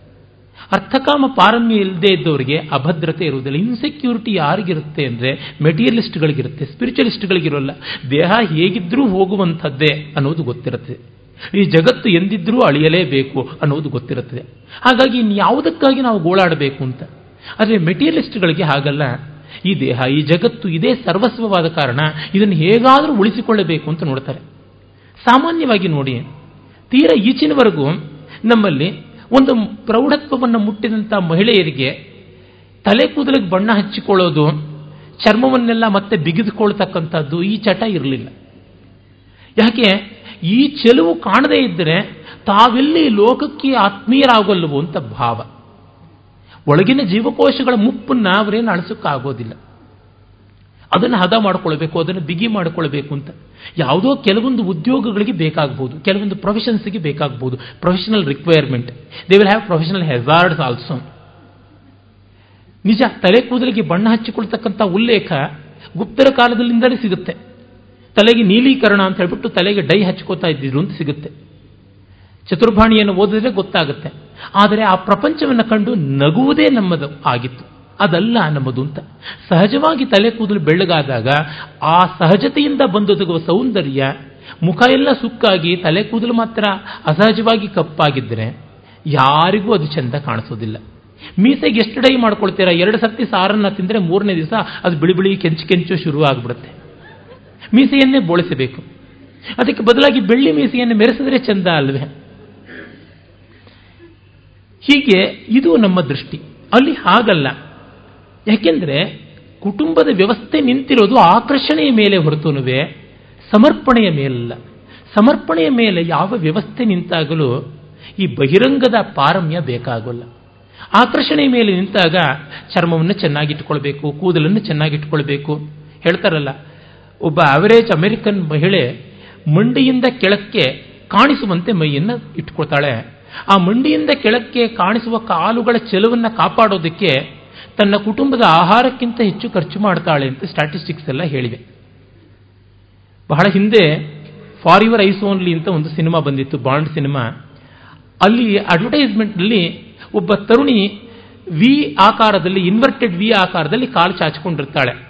ಅದು ಪೋಸ್ಟರ್ನಲ್ಲಿ, ಸಿನಿಮಾದಲ್ಲಿ ಬರೋದಿಲ್ಲ ಆ ಸೀನ್ ಇಡೀ ಪೋಸ್ಟರ್ನಲ್ಲಿ ಎರಡು ಕಾಲುಗಳ ಮಾತ್ರ ಹಿಂದೆಯಿಂದ ಕಾಣಿಸ್ತಾ ಇರುತ್ತೆ. ಆ ಕಾಲುಗಳ ನಡುವೆ ಬಾಂಡ್ ಗನ್ ಹಿಡ್ಕೊಂಡು ಅರೆ ಕೂತ ನಿಂತ ಭಂಗಿಯಲ್ಲಿರುವಂಥದ್ದು ಒಂದು. ಅದು ಎಲ್ಲ ಕಾಲಕ್ಕೂ ಬಹಳ ಅಪೀಲಿಂಗ್ ಆಗುವಂಥದ್ದು ಅಂತ ಆ ಕಾಲಕ್ಕೆ ಮಾಡಿದ ಅಡ್ವರ್ಟೈಸ್ಮೆಂಟ್ ಆ ಕಾಲಿನ ರೂಪದರ್ಶಿ ಯಾರು? ಯಾವ ರೂಪದರ್ಶಿಯ ಕಾಲ ಅದು ಅಂತ ಬಿಲಿಯನ್ ಡಾಲರ್ ಕ್ವಶನ್ ಆಗಿ ಕೋರ್ಟು ಕಚೇರಿ ವ್ಯವಹಾರಗಳಾಯಿತು. ಆ ಸಿನಿಮಾದ ನಟಿಯರೆಲ್ಲ ನಮ್ಮ ಕಾಲು ನಮ್ಮ ಕಾಲು ಅಂದರೆ ನಿಮ್ಮದು ಯಾವುದೂ ಅಲ್ಲ ಕಾಲು, ಈ ಸಿನಿಮಾದಲ್ಲಿ ನಟಿಸ್ತೇ ಇದ್ದಂಥ ಮತ್ತೊಬ್ಬ ಮಾಡೆಲ್ದ ಕಾಲು ಅಂತ ಕಡೆಗೆ ಬಂತು. ಅಂದ್ರೆ ಬುದ್ಧಿ ಮೊಣಕಾಲಿಂದ ಕೆಳಕ್ಕೆ ವರ್ತಿಸ್ತಾ ಇದ್ದರೆ ಏನಂತ ಮಾಡಬೇಕು? ಮತ್ತು ಅಸುರ ಸಂಪ್ರದಾಯ ಅನ್ನುವುದು ಯಾವುದೋ ಪಾಶ್ಚಾತ್ಯರಲ್ಲಿ ಮಾತ್ರ ಇದೆ ಅಂತಲ್ಲ, ನಮ್ಮಲ್ಲೂ ಇದೆ. ಆದರೆ ನಮ್ಮ ಪರಂಪರೆ ಪ್ರಧಾನವಾಗಿ ಧ್ವನಿಯನ್ನು ಕೊಟ್ಟದ್ದು, ಅವಧಾರಣೆ ಹಾಕಿದ್ದು ಅದಕ್ಕಲ್ಲ. ಇವತ್ತಿಗೂ ಅಲ್ಲಿ ಅದು ಕಾಣಿಸುತ್ತೆ. ಅಲ್ಲಿ ಅದರ ಪಾರಮ್ಯ ಹೆಚ್ಚಾಗಿ ಕಾಣಿಸುತ್ತದೆ. ಅದಕ್ಕೆ ಈ ಪೂರ್ವ ಪರಂಪರೆಯೇ ಕಾರಣ. ಹೀಗಾಗಿ ಅದು ಸಂಗ್ರಾಮವಾಯಿತು. ಮೊತ್ತ ಮೊದಲ ದೇವಾಸುರ ಸಂಗ್ರಾಮ ಆಗಿ ಅದು ಶಂಬನ ಮತ್ತು ಇಂದ್ರರಿಂದ ಆದಂತಹ ಸಂಗ್ರಾಮ ಅಲ್ಲಿ ವಿಘಟಿತವಾದದ್ದು. ಅದು ಮಾಂಧಾಂತರವಿನ ಕಾಲ ಅಂತ ಹೇಳ್ಬೋದು. ಆಮೇಲಿಂದ ಮತ್ತೊಂದು ಸಂಗ್ರಾಮ. ಆ ಸಂಗ್ರಾಮ ದಾಶರಾಜ್ಞಿ ಯುದ್ಧ ಅಂದರೆ ಕೃತಯುಗದಲ್ಲಿ ಒಂದು ಸಂಗ್ರಾಮ, ತ್ರೇತಾಯುಗದಲ್ಲಿ ಒಂದು ಸಂಗ್ರಾಮ. ಮತ್ತು ದ್ವಾಪರ ಯುಗದಲ್ಲಿ ಒಂದು ಸಂಗ್ರಾಮ, ಅದು ದ್ವಾಪರಾಂತ್ಯದಲ್ಲಿ ಆದಂಥ ಮಹಾಭಾರತ ಸಂಗ್ರಾಮ. ಹೀಗೆ ಮೂರು ಸಂಗ್ರಾಮಗಳು. ಅಷ್ಟು ಆದದ್ದು ನನ್ನ ಊಹೆಯಂತೆ ಕುರುಕ್ಷೇತ್ರ ಬ್ರಹ್ಮಾವೃತ್ತ ಅನ್ನುವ ವೇದಭೂಮಿಯಲ್ಲಿ. ಯಾಕೆಂದರೆ ಸರಸ್ವತಿ, ದೃಶದ್ವತಿ ನದಿಗಳು ನಡುವೆ ಇರುವ ದೇಶ ತುಂಬ ಪವಿತ್ರ ಅನ್ನೋದಕ್ಕೆ ಒಂದು ಬ್ರಾಹ್ಮವಾದ ವೇದಾವಿರ್ಭಾವ, ಮತ್ತೊಂದು ಕ್ಷಾತ್ರವಾದ ಆಸುರಿ ಶಕ್ತಿಗಳ ದಮನ ಮತ್ತು ಸೂರ್ಯ ಶಕ್ತಿಗಳ ಉಚ್ಛ್ರಾಯ. ಎರಡೂ ಸೇರದೇ ಇದ್ದರೆ ಲೋಕಕ್ಕೆ ಹಿತ ಇಲ್ಲ ಅಂತ. ಹೀಗಾಗಿ ಮೊದಲ ಒಂದು ದೇವಾಸುರ ಸಂಗ್ರಾಮದಲ್ಲಿ ದೇವತೆಗಳ ಜಯ ಆಗಿ ಅವರು ಹೋದಾಗ ಮೊದಲ ಕಂತಾಗಿ ಹೋದದ್ದು ಈಗ ಡ್ರೂಯಿಡ್ಸ್ ಮೊದಲಾದವರು ಅಷ್ಟು ದೂರಕ್ಕೆ ಸ್ಪಷ್ಟಾಸ್ಪಷ್ಟವಾಗಿ ಈ ಪರಂಪರೆಯ ತುಣುಕುಗಳನ್ನು ಇಟ್ಟುಕೊಂಡು ಹೋದರು. ಅವರು ಪೂರ್ತಿ ಬಿಟ್ಟವರಲ್ಲ, ಇಟ್ಟುಕೊಂಡಂಥವರೇನೆ. ಅಸುರರಿಗೆ ಪೂಜೆ ಇಲ್ಲ, ಪುನಸ್ಕಾರ ಇಲ್ಲ, ವೇದ ಇಲ್ಲ ಅಂತ ಯಾರೂ ಭಾವಿಸಬೇಕಾಗಿಲ್ಲ. ಎಲ್ಲ ಮಹಾಮಹಾ ವೇದ ವಿದ್ವಾಂಸರೇ. ರಾಮಾಯಣವನ್ನು ನೋಡಿದ್ರೆ ಸಾಕು ಗೊತ್ತಾಗುತ್ತದೆ. ಸುಂದರಕಾಂಡದಲ್ಲಿ ಬರುತ್ತದೆ. ಹನುಮಂತ ಸೀತಾನ್ವೇಷಣೆ ಮಾಡ್ತಾ ಇದ್ದಾಗ ಬೇಕಾದಷ್ಟು ಜನ ರಾಕ್ಷಸರು ಹೋಮ ಮಾಡ್ತಾ ಇದ್ರು, ವೇದ ಘೋಷ ಮಾಡ್ತಾ ಇದ್ರು, ಎಲ್ಲ ನಡೀತಾ ಇತ್ತು ಅಂತ. ಆದರೆ ಅದರ ಉದ್ದೇಶ ಮಾತ್ರ ಐಕಾಭ್ಯುದಯ ಒಂದನ್ನೇ ಗಮನದಲ್ಲಿ ಇಟ್ಕೊಳ್ತಕ್ಕಂಥದ್ದು. ಎಷ್ಟು ಜನ ಸಂಗೀತ ಅಭ್ಯಾಸ ಮಾಡೋಲ್ಲ? ಆದರೆ ಯಾವುದೋ ರಿಯಾಲಿಟಿ ಶೋಗೆ ಅಂತ ಇರುವಂಥವ್ರು ಯಾಕಿರೋಲ್ಲ? ಕೇವಲ ನನ್ನ ಸುಖಕ್ಕಾಗಿ ಮಾತ್ರ ಸಂಗೀತವನ್ನು ಆಸ್ವಾದಿಸೋಕ್ಕೆ ನಾನು ಸಂಗೀತ ಕಲಿತಾ ಇದ್ದೀನಿ ಅನ್ನೋದು ವಿರಳ. ಈ ರೀತಿಯಾದದ್ದು ಕಾಣಿಸುತ್ತೆ. ಆಮೇಲೆ ಎರಡನೆಯ ಕಂತಿನಲ್ಲಿ ದಾಶರಾಜ್ಞ ಯುದ್ಧದಲ್ಲಿ ಬಂದಾಗ ಎರಡನೇ ಮೈಗ್ರೇಷನ್ ಎರಡನೆಯ ವಲಸೆ ಆದದ್ದು. ಆ ವಲಸೆಯಲ್ಲಿಯೇ ನಾವು ಇರಾಕ್, ಇರಾನ್ ಮೊದಲಾದಂಥ ಪ್ರಾಂತಗಳಿಗೆ ನಮ್ಮ ಜನ ಹೋದದ್ದು, ಗ್ರೀಸಿನವರೆಗೆ ಹೋದದ್ದು ಕಾಣ್ತೀವಿ. ಮೊತ್ತ ಮೊದಲ ಕಂತಿನಲ್ಲಿ ಅಮೆರಿಕದವರೆಗೆ ಹೋದದ್ದು, ಮಾಯಾ, ಇಂಕಾ ಮೊದಲಾದ ಸಂಸ್ಕೃತಿಗಳವರೆಗೆ ಹೋದದ್ದು ಕಾಣಿಸುತ್ತೆ. ಅದಕ್ಕಾಗಿ ಒಂದು ಸಾವಿರ ವರ್ಷಗಳ ಅವಧಿ ಬೇಕಾಗಿರುತ್ತೆ. ಹಾಗೆ ಹೋಗಿದ್ದು. ಮತ್ತೆ ಅವರುಗಳ ಈ ಮೂಲದ ಸ್ಮರಣೆ ಕೂಡ ಸ್ಪಷ್ಟ ಸ್ಪಷ್ಟವೇ ಆದರೆ ಎರಡನೇ ಕಂತಿನಲ್ಲಿ ಹೋದಾಗ ಇನ್ನು ಹೆಚ್ಚು ಸ್ಪಷ್ಟವಾದದ್ದು. ಜಂಡವೆಸ್ತ ಅಂತ ಯಾವುದು ಇರಾನಿಯನ್ನರ, ಅಂದರೆ ಪರ್ಷಿಯನ್ನರು, ಈ ಹೊತ್ತಿನ ಪಾರ್ಸಿ ಜನಾಂಗದ ಯಾವ ಪವಿತ್ರ ಗ್ರಂಥ ಇದೆ, ಅದರ ಭಾಷೆ, ಅದರ ದೇವತಾ ತತ್ವ, ಅವರ ಅಜ್ಞಾರಾಧನ ಕ್ರಮ, ಇವೆಲ್ಲ ನಮಗೆ ತುಂಬ ತುಂಬ ನಿಕಟ. ಇಟ್ಸ್ ಎ ರೀಸೆಂಟ್ ಮೈಗ್ರೇಷನ್ ಅದರ ಜೊತೆಯಲ್ಲಿ ಆದಂಥದ್ದು ಗ್ರೀಸ್ ರೋಮನ್ ದೇಶಗಳಿಗೆ ಹೋದಂಥವ್ರದ್ದು ಅವರಲ್ಲಿಯೂ ಅದು ಕಾಣಿಸುತ್ತೆ. ಆ ದೇವತೆಗಳನ್ನೆಲ್ಲ ನೋಡಿ. ಸುಮ್ಮನೆ ಒಂದು ಉದಾಹರಣೆ ಕೊಡೋದಿದ್ರೆ, ನಮ್ಮಲ್ಲಿ ಇಂದ್ರ, ಅವರಲ್ಲಿ ಜ್ಯೂಸ್ ಅಂತ ಆಗ್ತಾನೆ. ನಮ್ಮಲ್ಲಿ ಇಂದ್ರಾಣಿ, ಅಲ್ಲಿ ಹೀರಾ ಅಂತ ಆಗ್ತಾಳೆ. ನಮ್ಮಲ್ಲಿ ಸರಸ್ವತಿ ಜ್ಞಾನದೇವತೆ, ಅಲ್ಲಿ ಅಥೀನ ಅಂತ ಆಗ್ತಾಳೆ. ನಮ್ಮಲ್ಲಿ ಸವಿತ್ರ ಜ್ಞಾನದೇವತೆ ಆದವನು, ಅಲ್ಲಿ ಅಪೊಲ್ಲೋನ್ ಅಂತ ಆಗ್ತಾನೆ. ಅಪೊಲ್ಲೋನಲ್ಲಿ ಜ್ಞಾನದೇವತೆಯೂ ಹೌದು, ಬೆಳಕಿನ ದೇವತೆಯೂ ಹೌದು. ಆದಿತ್ಯ ಸೂರ್ಯ, ಹೀಲಿಯೋಸ್ ಅಂತ ಆದಂಥವನು ಅವನು ಪ್ರಕಾಶದ ದೇವತೆ ಆಗಿರುವಂಥವನು. ಮತ್ತು ಇಲ್ಲಿ ವಿಶ್ವಕರ್ಮ ತ್ವಷ್ಟ್ರ ಅಂತಿದ್ರೆ ಅಲ್ಲಿ ನಾವು ಹೆಫಿಸ್ಟಸ್ ಅಂತ ಹೇಳ್ಬಿಟ್ಟು ನೋಡ್ತೀವಿ. ಆಮೇಲೆ ಇಲ್ಲಿ ಸೌಂದರ್ಯ ದೇವತೆ ರತಿಯಾದರೆ ಅಲ್ಲಿ ಅಫ್ರೋದಿತೆ. ಮತ್ತು ಇಲ್ಲಿ ಕಾಮನಾಗಿ ಮನ್ಮಥ ಇದ್ದರೆ ಅಲ್ಲಿ ಇರೋಸ್. ಹೀಗೆ ಎಲ್ಲಕ್ಕೂ ಸಂವಾದ ಸಿಗುತ್ತೆ. ಅದೇ ರೋಮನ್ರಲ್ಲಿ ಜುಪಿಟರ್, ಜೂನೋ, ವಲ್ಕನ್ ಅಪಲ್ಲೋ, ಅಪಾಲೋ, ಮತ್ತು ಹರ್ಮೆ ಮರ್ಕ್ಯುರಿ, ಮಿನರ್ವಾ, ಮತ್ತು ಸೌಂದರ್ಯ ದೇವತೆಯಾದ ವೀನಸ್, ಹೀಗೆ ಅದದೇ ಬೇರೆ ಬೇರೆ ಹೆಸರುಗಳಲ್ಲಿ ಪರಿಚಿತವಾದದ್ದು ನೋಡ್ತೀವಿ. ಈಗ ನಾನು ಹೇಳಿದಂಥ ದೇವತೆಗಳನ್ನೇ ರೋಮನ್ರ ಪರಂಪರೆಯಲ್ಲಿ ಏನಿದೆ ಅಂತ ಹೇಳಿದ್ದಾಯಿತು. ಲ್ಯಾಟಿನ್ ಭಾಷೆಯಲ್ಲಿ ಬರ್ತಕ್ಕಂಥದ್ದು. ಹೀಗೆ ಬೆಳೆದದ್ದು ಕಾಣ್ತೀವಿ. ಇನ್ನೂ ಈ ದೇವತಾ ಸಮೂಹಕ್ಕೆ ನಿಕಟವಾದಂಥ ಮತ್ತು ಮತ್ತು ವಿವರಗಳು ಇವೆ. ಅಷ್ಟಕ್ಕೆ ನಾವು ಹೋಗಬೇಕಾಗಿಲ್ಲ. ತಾತ್ಪರ್ಯತಃ ಹೇಳುವುದಿದ್ರೆ ಮೊದಲನೇ ವಲಸೆಯಲ್ಲಿ ಅವರು ತಮ್ಮ ನೆನಪುಗಳು ಸ್ವಲ್ಪ ಕಳ್ಕೊಂಡ್ಬಿಟ್ರು. ಹಾಗಾಗಿ ಅಲ್ಲಿ ಹೆಚ್ಚಾಗಿ ಉಳಿದಿಲ್ಲ. ಕೆಲವು ತತ್ವಗಳು ಮಾತ್ರ ಉಳ್ಕೊಳ್ತು. ಕೆಲವು ವಿವರಗಳು ಮಾತ್ರ ಉಳ್ಕೊಳ್ತು. ಎರಡನೇ ವಲಸೆಯಲ್ಲಿ ಕಥಾನಕಗಳು ಮೊದಲುಗೊಂಡು ಉಳ್ಕೊಳ್ತು. ಬೇಕಾದಷ್ಟು ಕಥಾನಕಗಳು ನಮ್ಮ ಗ್ರೀಕರ ಪುರಾಣಗಳಲ್ಲಿ ಸಾಮ್ಯದಿಂದ ಕಾಣುವಂಥದ್ದಿದೆ. ಉದಾಹರಣೆಗೆ ರಾಮಾಯಣದಲ್ಲಿ ಸೀತಾಪಹರಣದಿಂದ ಮೊದಲುಗೊಂಡು ಅಲ್ಲಿ ಹೆಲನ್ನಳ ಅಪಹರಣದವರೆಗೆ ಬೇಕಾದಷ್ಟು ಕಾಣಿಸುತ್ತವೆ. ಸಮಾನ ಧರ್ಮ ಇರತಕ್ಕಂಥದ್ದು ತುಂಬ ತುಂಬ. ಆಮೇಲೆ ಮೂರನೆಯ ಸಂಗ್ರಾಮ ಮಹಾಭಾರತದ್ದು. ಆ ಮಹಾಭಾರತದ ಸಂಗ್ರಾಮದ ಹೊತ್ತಿಗೆ ಈ ವಲಸೆ ನಮ್ಮ ದೇಶದ ಒಳಗೆ ಆದದ್ದು. ನಾನು ನಿನ್ನೆ ದಿವಸ ಅದರ ವಿವರಗಳನ್ನೆಲ್ಲ ಹೇಳಿದ್ದೆ. ಇಲ್ಲ ದೇಶದ ಬೇರೆ ಬೇರೆ ಭಾಗಗಳಿಂದ ಬಂದರು, ಸಂಗ್ರಾಮ ಮಾಡಿದ್ರು ಅಳೀತು ಮತ್ತು ಹರಪ್ಪ ಸಂಸ್ಕೃತಿ ಬೆಳೆಯಿತು, ದೊಡ್ಡ ಬರಗಾಲ ಬಂತು, ಎಲ್ಲ ಕಡೆ ಮತ್ತೆ ವಲಸೆ ಹೋದರು. ಅವಿಚ್ಛಿನ್ನವಾದ ಏಕ ಸಾಮ್ರಾಜ್ಯ ಭಾಷೆ ಅಂತ ಇತ್ತಲ್ಲ, ಜನಸಾಮಾನ್ಯದಿಂದ ಮೊದಲುಗೊಂಡು ಚಕ್ರವರ್ತಿವರೆಗೂ ಇದ್ದಂಥ ಸಂಸ್ಕೃತ ಭಾಷೆ, ಅದು ಕರಗಿ ಪ್ರಾಕೃತವಾಗಿ ಬಂತು. ಸಂಸ್ಕೃತ ಭಾಷೆಯಂತೂ ಉಳ್ಕೊಂಡೇ ಉಳ್ಕೊಳ್ತು. ತುಂಬ ಜನ ಸಂಸ್ಕೃತ ಒಂದು ಕೃತಕ ಭಾಷೆ ಅಂತಾರೆ, ಅದು ತುಂಬ ತುಂಬ ಅವಿವೇಕದಿಂದ ಬಂದದ್ದು. ಈಚೆಗೆ ಸಂಸ್ಕೃತ ವಿಶ್ವವಿದ್ಯಾಲಯದ ವಿರೋಧದ ಹಿನ್ನೆಲೆಯಲ್ಲಂತೂ ಅದು ಒಂದು ಮೃತ ಭಾಷೆ, ಆ ಭಾಷೆಯೇ ಇರಲಿಲ್ಲ ಅಂತ. ಒಂದು ಕಡೆ ಮೃತ ಭಾಷೆ ಅಂತಾರೆ, ಇನ್ನೊಂದು ಅದು ಕೃತಕ ಭಾಷೆ ಅಂತಾರೆ. ಕೃತಕ ಭಾಷೆ ಎಂದಾದರೂ ಹುಟ್ಟಿರೋದಿಕ್ಕೆ ಸಾಧ್ಯವ? ಹುಟ್ಟೇ ಇಲ್ಲದೆ ಇರೋದಕ್ಕೆ ಸಾವು ಸಾಧ್ಯವ. ಅಲ್ಲಿಂದಲ್ಲಿಗೆ ಅದು ಸ್ವತೋ ವ್ಯಾಘಾತ, ವದತೋ ವ್ಯಾಘಾತ. ಅದು ಹೇಳ್ತಾ ಇದ್ದಂತೇನೆ ಇನ್ಕಾಂಗ್ರಿಯನ್ಸಿ. ಅದು ಹೇಗಿದೆ ಅಂದರೆ ನಾನು ಬಂಜೆಯ ಮಗ ಅಂತ ಹೇಳದಂತೆ. ಅಥವಾ ನಾನು ಬ್ರಹ್ಮಚಾರಿಯ ಮಗ ಅಂತ ಹೇಳದಂತೆ. ಅದು ಹಾಗಲ್ಲ. ಸಂಸ್ಕೃತ ಭಾಷೆ ನಿಸರ್ಗ ಸಹಜವಾದ ಭಾಷೆ. ಯಾವ ಮನುಷ್ಯರೂ ಒಂದು ಭಾಷೆಯನ್ನು ಸೃಷ್ಟಿ ಮಾಡೋಕ್ಕಾಗಲ್ಲ. ಒಂದು ಭಾಷೆಯಲ್ಲಿ ಸಾಹಿತ್ಯವನ್ನು ಸೃಷ್ಟಿ ಮಾಡಬಹುದು. ಕಲೆಯನಲ್ಲದೆ ಶಿಲ್ಪಿ ಶಿಲೆಯನೇಂ ಸೃಷ್ಟಿಪನೆ. ಕಲ್ಲನ್ನು ಸೃಷ್ಟಿ ಮಾಡೋಕ್ಕಾಗೋಲ್ಲ ಆದರೆ ಶಿಲ್ಪವನ್ನು ಸೃಷ್ಟಿ ಮಾಡೋಕ್ಕಾಗುತ್ತದೆ. ಸಂಸ್ಕೃತ ಭಾಷೆ ಯಾವುದೋ ಕೆಲವರ ಒಂದು ಕೂಟತಂತ್ರವಾಗಿ ಫೋರ್ಜ್ಡ್ ಆಗಿ ಮಾಡಿದಂಥ ಭಾಷೆ ಆಗಿದ್ದಿದ್ದರೆ ಅದು ಇಷ್ಟು ಕಾಲ ಬಾಳ್ತಾ ಇರಲಿಲ್ಲ, ಎಲ್ಲ ಭಾವನೆಗಳನ್ನು ಹೇಳೋಕ್ಕಾಗ್ತಾ ಇರಲಿಲ್ಲ. ಉದಾಹರಣೆಗೆ ಕೃತಕ ಭಾಷೆಯಾದ ಎಸ್ಪೆರೆಂಟೋ ಎಷ್ಟು ಮಾತ್ರ ಬೆಳೆದಿದೆ, ಅದರೊಳಗೆ ಎಷ್ಟು ಸರ್ಜನಶೀಲವಾದ ಸಾಹಿತ್ಯ ಬಂದಿದೆ, ಏನೂ ಇಲ್ಲ ಅಂತ ಗೊತ್ತಾಗುತ್ತದೆ. ಈಗ ಕಂಪ್ಯೂಟರ್ ಭಾಷೆಗಳು ಕೃತಕವಾದದ್ದಿವೆ. ಅಲ್ಲಿ ಏನು ಭಾವನೆ ಹೇಳ್ಕೊಂಡಿದ್ದೀರಿ? ಒಂದು ಹಾಯ್ಕು ಬಂದಿದೆಯಾ? ಒಂದು ಲಿಮರಿಕ್ ಬಂದಿದೆಯಾ? ಏನು ಬಂದಿದೆ? ಎಂಥದ್ದು ಬಂದಿಲ್ಲ. ಬರೋಕ್ಕೂ ಸಾಧ್ಯ ಇಲ್ಲ. ಗಣಿತವೂ ಒಂದು ಭಾಷೆ. ಆ ಭಾಷೆಯಲ್ಲಿ ಯಾವುದಾದ್ರೂ ಭಾವನೆ ಬರೋಕ್ಕಾಯ್ತಾ ಆಗಲಿಲ್ಲ. ಅರೆ ಸಂಸ್ಕೃತ ಒಂದು ಭಾಷೆಯಾಗಿ, ಅತ್ಯಂತ ಗಣಿತೀಯವಾದ ಭಾಷೆಯಾಗಿಯೂ ಇಷ್ಟು ಭಾವನಾತ್ಮಕವಾಗಿದೆಯಲ್ಲ. ರಾಮಾಯಣ ಮಹಾಭಾರತಗಳಿಗಿಂತ ದೊಡ್ಡ ಭಾವನಾತ್ಮಕ ಸಾಹಿತ್ಯ ಇಡೀ ಭಾರತದಲ್ಲಿ ಯಾವುದಿದೆ? ಕನ್ನಡ, ತೆಲುಗು, ತಮಿಳು ಅಂತ ಯಾವುದು ಬೇಕಾದ್ರೂ ತಗೊಳ್ಳಿ. ಜಗತ್ತಿನ ಭಾಷೆಗಳನ್ನೇ ತೆಗೆದುಕೊಂಡು ನೋಡಿ. ಖಂಡಿತ ಅಲ್ಲ. ಮತ್ತೆ ಇದು ಕೆಲವರು ಬ್ರಾಹ್ಮಣರು ಹೋಮ ಮಾಡ್ತಾ ಇದ್ದವರಾಗಿದ್ದರೆ ಅಂಗಡಿ ಬೀದಿನಲ್ಲಿ ವ್ಯಾಪಾರ ಮಾಡೋದಕ್ಕೆ, ರಸ್ತೆನಲ್ಲಿ ಹುಡುಗಿಯನ್ನು ತುಡಾಯಿಸ್ತಕ್ಕಂಥವನಿಗೆ, ಹೊಲದಲ್ಲಿ ದುಡಿತಕ್ಕಂಥವನಿಗೆಲ್ಲ ಬೇಕಾದ ಶಬ್ದಗಳು ಹೇಗೆ ಸಿಗ್ತಾ ಇತ್ತು? ರೋಡ್ ರೋಮಿಯೋ ಅಂತ ನಾವು ಕರಿತೀವಿ. ರಸ್ತೆನಲ್ಲಿ ಹುಡುಗಿಯನ್ನು ಚುಡಾಯಿಸುವಂಥವನಿಗೆ ಪತಂಜಲಿ ಮುನಿಗಳ ಮಹಾಭಾಷ್ಯದಲ್ಲಿ ಆ ರೀತಿ ಇದ್ದವನನ್ನು ನಗರ ಕಾಕಃ ಆಪಣ ಬಲಿವರ್ಧ ನಗರ ಸಂಡಹ ಅಂತೆಲ್ಲ ಕರೀತಾರೆ. ನಗರ ಕಾಕನೇ ಊರೆಲ್ಲ ಕಾಗೆ ಥರ ಪರಕ್ತಕ್ಕಂಥವನು. ಆಪಣ ಬಲಿವರ್ಧ ಅಂದ್ರೆ ಪೇಟೆ ಬೀದಿನಲ್ಲಿ ಗೂಳಿ ಹಂಗೆ ತಿರುಗ್ತಕ್ಕಂಥವನು. ಇಂಗ್ಲೀಷ್ನಲ್ಲಿ ರೆಗ್ಯುಲರ್ ವುಲ್ಫ್ ಅಂತೆಲ್ಲ ಕರೀತಾರೆ. ಆ ಥರ ಈವ್ ಟೀಸರ್ಸ್ಗೆ ಕಾಮ್ಕೋ ಚಕ್ಕರ್ ಖಾನಾಕೋ ಹಾಜರ್ ಅಂತೀವಿ. ಇದು ಇಡಿಯಂ ಆಗಿ ಪಾತ್ರೇ ಸಮಿತ ಅಂತ. ತಟ್ಟೆ ಹಾಕಿದ ತಕ್ಷಣ ವಕ್ರಸ್ಬಿಡ್ತಾನೆ ನೋಡಿ ಅಂತೀವಲ್ಲ. ಅದು ಪಾತ್ರೇ ಸಮಿತ ಅಂತ. ಮತ್ತೆ ಹಮಾರ ಕುತ್ತ ಹಮಾರ ಗಲ್ಲಿ ಮೇ ಶೇರ್ ಅಂತ ಕರಿತೀವಿ. ನಮ್ಮನೆ ಗಲ್ಲಿನಲ್ಲಿ ನಮ್ಮ ನಾಯಿ ಸಿಂಹ ಬೊಗಳುತ್ತೆ ಅಂತ. ಉತ್ತರ ಪೌರುಷ ಒಲೆ ಮುಂದೆ ಅಂತೆಲ್ಲ. ಈ ರೀತಿಯಾದ ಇಡಿಯಂಗೆ ಗೆಹೇ ನರ್ದಿ ಮನೆಯಲ್ಲಿ ಗಲಾಟೆ ಮಾಡ್ತಕ್ಕಂಥವನು ಅಂತ ತುಂಬ ಲಜ್ಜಾಳುವಾದಂಥವನಿಗೆ, ಕುಮಾರಿ ಪುತ್ರಕಃ ಅಂತ ಹೇಳ್ತಾರೆ. ನಾಚಿಗೆ, ಸಿಕ್ಕಾಪಟ್ಟೆ ನಾಚಿಗೆ ಇರ್ತಕ್ಕಂಥವನಿಗೆ. ಈ ರೀತಿ ನೂರಾರು, ಸಾವಿರಾರು ಶಬ್ದಗಳು ಸಿಗುತ್ತವೆ ಒಂದು ನದಿ ತುಂಬ ಕಡಿಮೆ ನೀರನ್ನು ತುಂಬಿಸಿಕೊಂಡಿದೆ. ಬಹಳ ತೆಳುವಾಗಿದೆ ಹರಿವು ಒಂದೇ ಕಾಕಪೇಯ ನದಿ ಅಂತ ಕರೀತಾರೆ. ಕಾಗೆ ಕುಡಿಯೋಕ್ಕಷ್ಟೇ ಲಾಯಕ್ಕು ಮನುಷ್ಯರು ಕುಡಿಯೋಷ್ಟು ನೀರಿಲ್ಲ ಅಂತ. ಈ ರೀತಿಯಾದ ಸಾವಿರಾರು ಶಬ್ದಗಳು ಕಾಣಿಸುತ್ತವೆ. ಕೃಷಿ, ಗೋರಕ್ಷ, ವಾಣಿಜ್ಯ, ಹೆಂಡದಂಗಡಿಯ ಹರಟೆ ಮಾತುಗಳಿಗೆ ಬೇಕಾದಷ್ಟು ಸಿಗುತ್ತೆ. ಈಗ ನೋಡಿ, ನೀವು ಸಾಮಾನ್ಯವಾಗಿ ಬಿಂದಾಸ್ ಆಗಿದ್ದಾನೆ ಆ ಹುಡುಗ ಅಂತಂತೀವಿ. ಆ ಹುಡುಗಿ ಬಿಂದಾಸ್ ಅಂತ. ನಾವು ವಿದ್ಯಾರ್ಥಿ ದಶೆಯಲ್ಲಿದ್ದಾಗ ಈ ಶಬ್ದ ಇರಲಿಲ್ಲ. ಬೊಂಬಾಟ್, ಮಸ್ತು, ಈ ಥರದ್ದು ಯಾವ್ಯಾವುದೋ ಇತ್ತು. ದಿಲ್ದಾರ್, ಆದ್ಮಿ, ಈ ಥರ ಕರಿತಾ ಇದ್ದು ಕಾಲ ಕಾಲಕ್ಕೆ ಬದಲಾಗುತ್ತೆ. ಇದಕ್ಕೆ ಸಂವಾದಿಯಾದ ಸಂಸ್ಕೃತ ಶಬ್ದ ಇಡಿಯೋಮ್ಯಾಟಿಕ್ ಆದದ್ದು ಚತುರ್ಭಾಣಿಯಲ್ಲಿ ಕಾಣುತ್ತದೆ ಧಾಂತರ ಅಂತ. ಧಾಂತರ ಅನ್ನುವ ಶಬ್ದವನ್ನ ಶಾಮಿಲಕನ ಪದ್ಮಪ್ರಾಭೃತದಲ್ಲಿ ವರರುಚಿಯ ಪಾದ ತಾಡಿತಕದಲ್ಲಿ ಎಲ್ಲ ನೋಡ್ತೀವಿ. ಸಾವಿರದ ಐನೂರು, ಸಾವಿರದ ಎಂಟುನೂರು ವರ್ಷಗಳ ಹಿಂದೆನೇ ಆ ಶಬ್ದಗಳು ಇದ್ದದ್ದು ಗೊತ್ತಾಗುತ್ತೆ.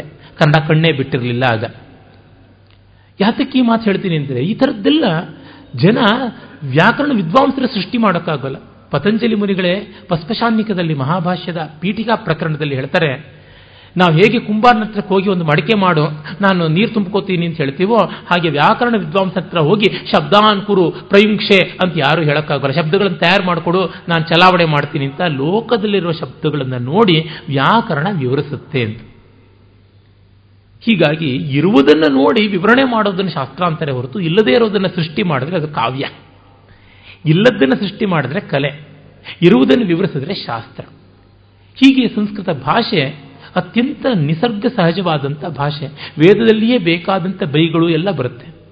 ಬೈಗಳು ಯಾತಕ್ಕೆ ಬೇಕಾಗಿತ್ತು ಶಾಸ್ತ್ರ ಭಾಷೆಗೆ? ಯಥೇಷ್ಟವಾದ ಬೈಗಳಿವೆ ಸಂಸ್ಕೃತದಲ್ಲಿ. ಆ ಬೈಗಳ ಲಿಸ್ಟನ್ನೇ ಕೊಡಬಹುದು. ಈ ವೇದಿಕೆಗೆ ಬೇಕಿಲ್ಲ ಅಂತಷ್ಟೇ ಬಿಡ್ತಾ ಇದ್ದೀನಿ. ಕಾಣೆಲಿ ಮಾತಾ ಅನ್ನೋದ್ರಿಂದ ಮೊದಲುಗೊಂಡು ಜಾಲ್ಮ ಮೊದಲಾದಂಥ ಬೇಕಾದಷ್ಟು ಶಬ್ದಗಳಿವೆ. ಒಟ್ಟಿನಲ್ಲಿ ಸಂಸ್ಕೃತ ಭಾಷೆ ಹಾಗೆ ವಲಸೆಗೊಂಡು ಬೇರೆ ಬೇರೆ ಪ್ರಾಕೃತಗಳಾದವು ಅಂತ ಅನ್ನೋದು ನಮಗೆ ಗೊತ್ತಾಗುತ್ತದೆ. ಅದು ಮೂರನೆಯ ಹಂತದ ವಲಸೆಯಾಗಿ ಬಂದದ್ದು. ನೋಡಿ, ಮೊದಲನೇ ವಲಸೆ ವ್ಯಾಪಕವಾಗಿ ಇಡೀ ಜಗತ್ತಿನ ಅನೇಕ ಭಾಗಗಳನ್ನು ಮುಟ್ಟಿತು. ಎರಡನೇ ವಲಸೆ ಏಷ್ಯಾ ಖಂಡದ ಬೇರೆ ಬೇರೆ ಭಾಗಗಳನ್ನು ಸ್ವಲ್ಪ ಮಟ್ಟಿನ ಯುರೋಪನ್ನು ಮುಟ್ಟಿತು. ಮೂರನೇ ವಲಸೆ ದೇಶದೊಳಗೇನೆ ಮತ್ತೆ ಇಲ್ಲಿಂದ ಬಂದವರು ಮತ್ತೆ ಅಲ್ಲಿಗೆ, ಅಲ್ಲಿಂದ ಬಂದವರು ಇಲ್ಲಿಗೆ ಆದದ್ದು. ನೆನ್ನೆಯೇ ನಾನು ಹೇಳಿದೆ, ಇಡೀ ಭಾರತದ ದಕ್ಷಿಣ ಕರಾವಳಿಯಲ್ಲಿ ಎಲ್ಲ ಕೂಡ ಬಹಳ ಮುಂಚೆನೆ, ಆ ಏಳೆಂಟು ಸಾವಿರ ವರ್ಷಗಳ ಮುಂಚೆನೆ ಜನರ ಸಂಚಾರ ಎಲ್ಲ ಇತ್ತು. ಆದರೆ ಇವರು ಸಂಸ್ಕಾರವಂತರಾಗಿರಲಿಲ್ಲ. ಕಾರಣ, ಮೂಲದ ಪ್ರದೇಶದಿಂದ ದೂರಕ್ಕೆ ಹೋಗ್ಬಿಟ್ರೆ ಕಟ್ಟಿಕೊಂಡ ಬುತ್ತಿ ಮಾತ್ರ ಇರುತ್ತದೆ.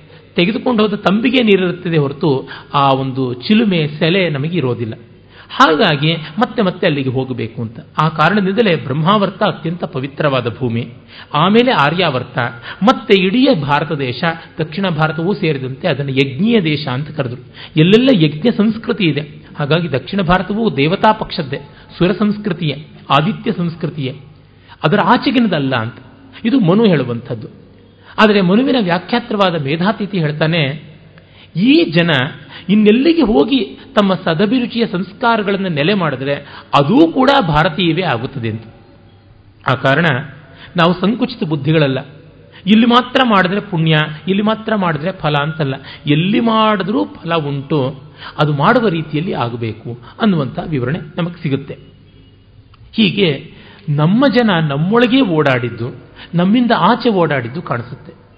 ಮತ್ತೆ ಇದು ಯಾವುದು ರಕ್ತಪಾತವನ್ನು ತಂದು ಹಾಕುವಂಥದ್ದಲ್ಲ ಈಗ ಆರ್ಯನ್ ಇನ್ವೇಷನ್ ಹೊರಗಿಂದ ಆಗಲಿಲ್ಲ, ಈಗ ಒಳಗಿಂದ ಇನ್ವೇಷನ್ ಆಗ್ತಾ ಇದೆ, ನೀವು ಆಕ್ರಮಣಕಾರಿಗಳು ಅಂದರೆ ಆಗಲ್ಲ ಒಬ್ಬರೇ ಒಬ್ಬರು ಇಲ್ಲಿಂದ ಹೊರದೂಡಲ್ಪಟ್ಟವರು ಅಥವಾ ಇಲ್ಲಿ ವ್ಯವಸ್ಥೆಗೆ ಒಗ್ಗಲಾರದೆ ಹೋದವರು ರಕ್ತಪಿಪಾಸಿಗಳಾಗಿ ಎಲ್ಲಿಗೂ ಹೋಗಲಿಲ್ಲ.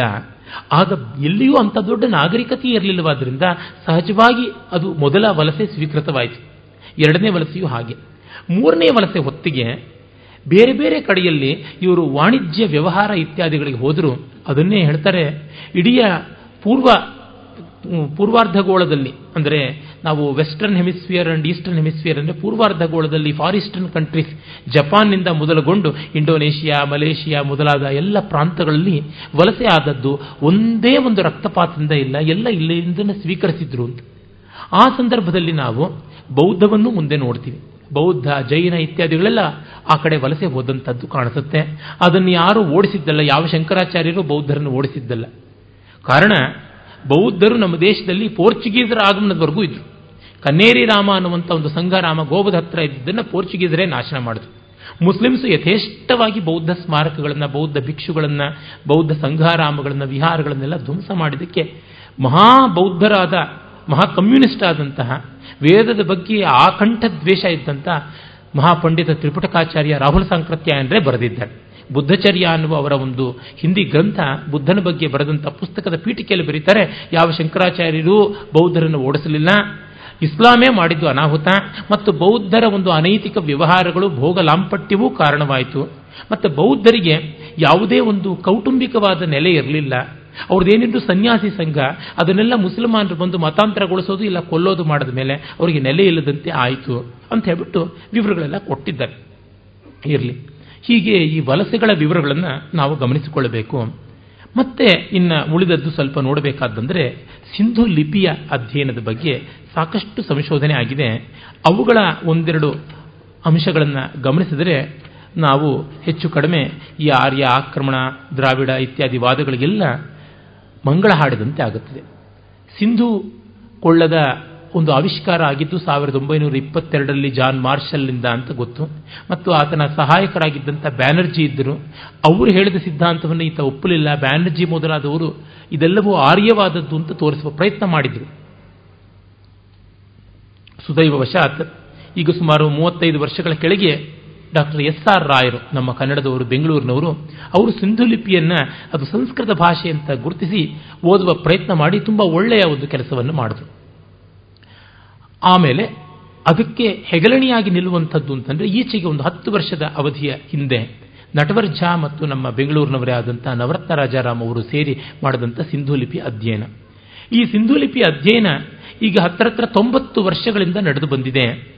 ಅದು ಫಿನಿಷಿಯನ್ ಭಾಷೆ ಅಂತ, ತಮಿಳು ಭಾಷೆ ಅಂತ ತರತರಾವರಿಯಾಗಿ ಓದ್ತಾ ಇದ್ರು. ಹೇಗೆ ಓದಬೇಕು ಅನ್ನೋದಕ್ಕೆ ಒಂದು ಭಾಷೆನ ತಲೆಯಲ್ಲಿ ಇಟ್ಕೊಂಡು ಬಿಡೋದು ಓದೋದು.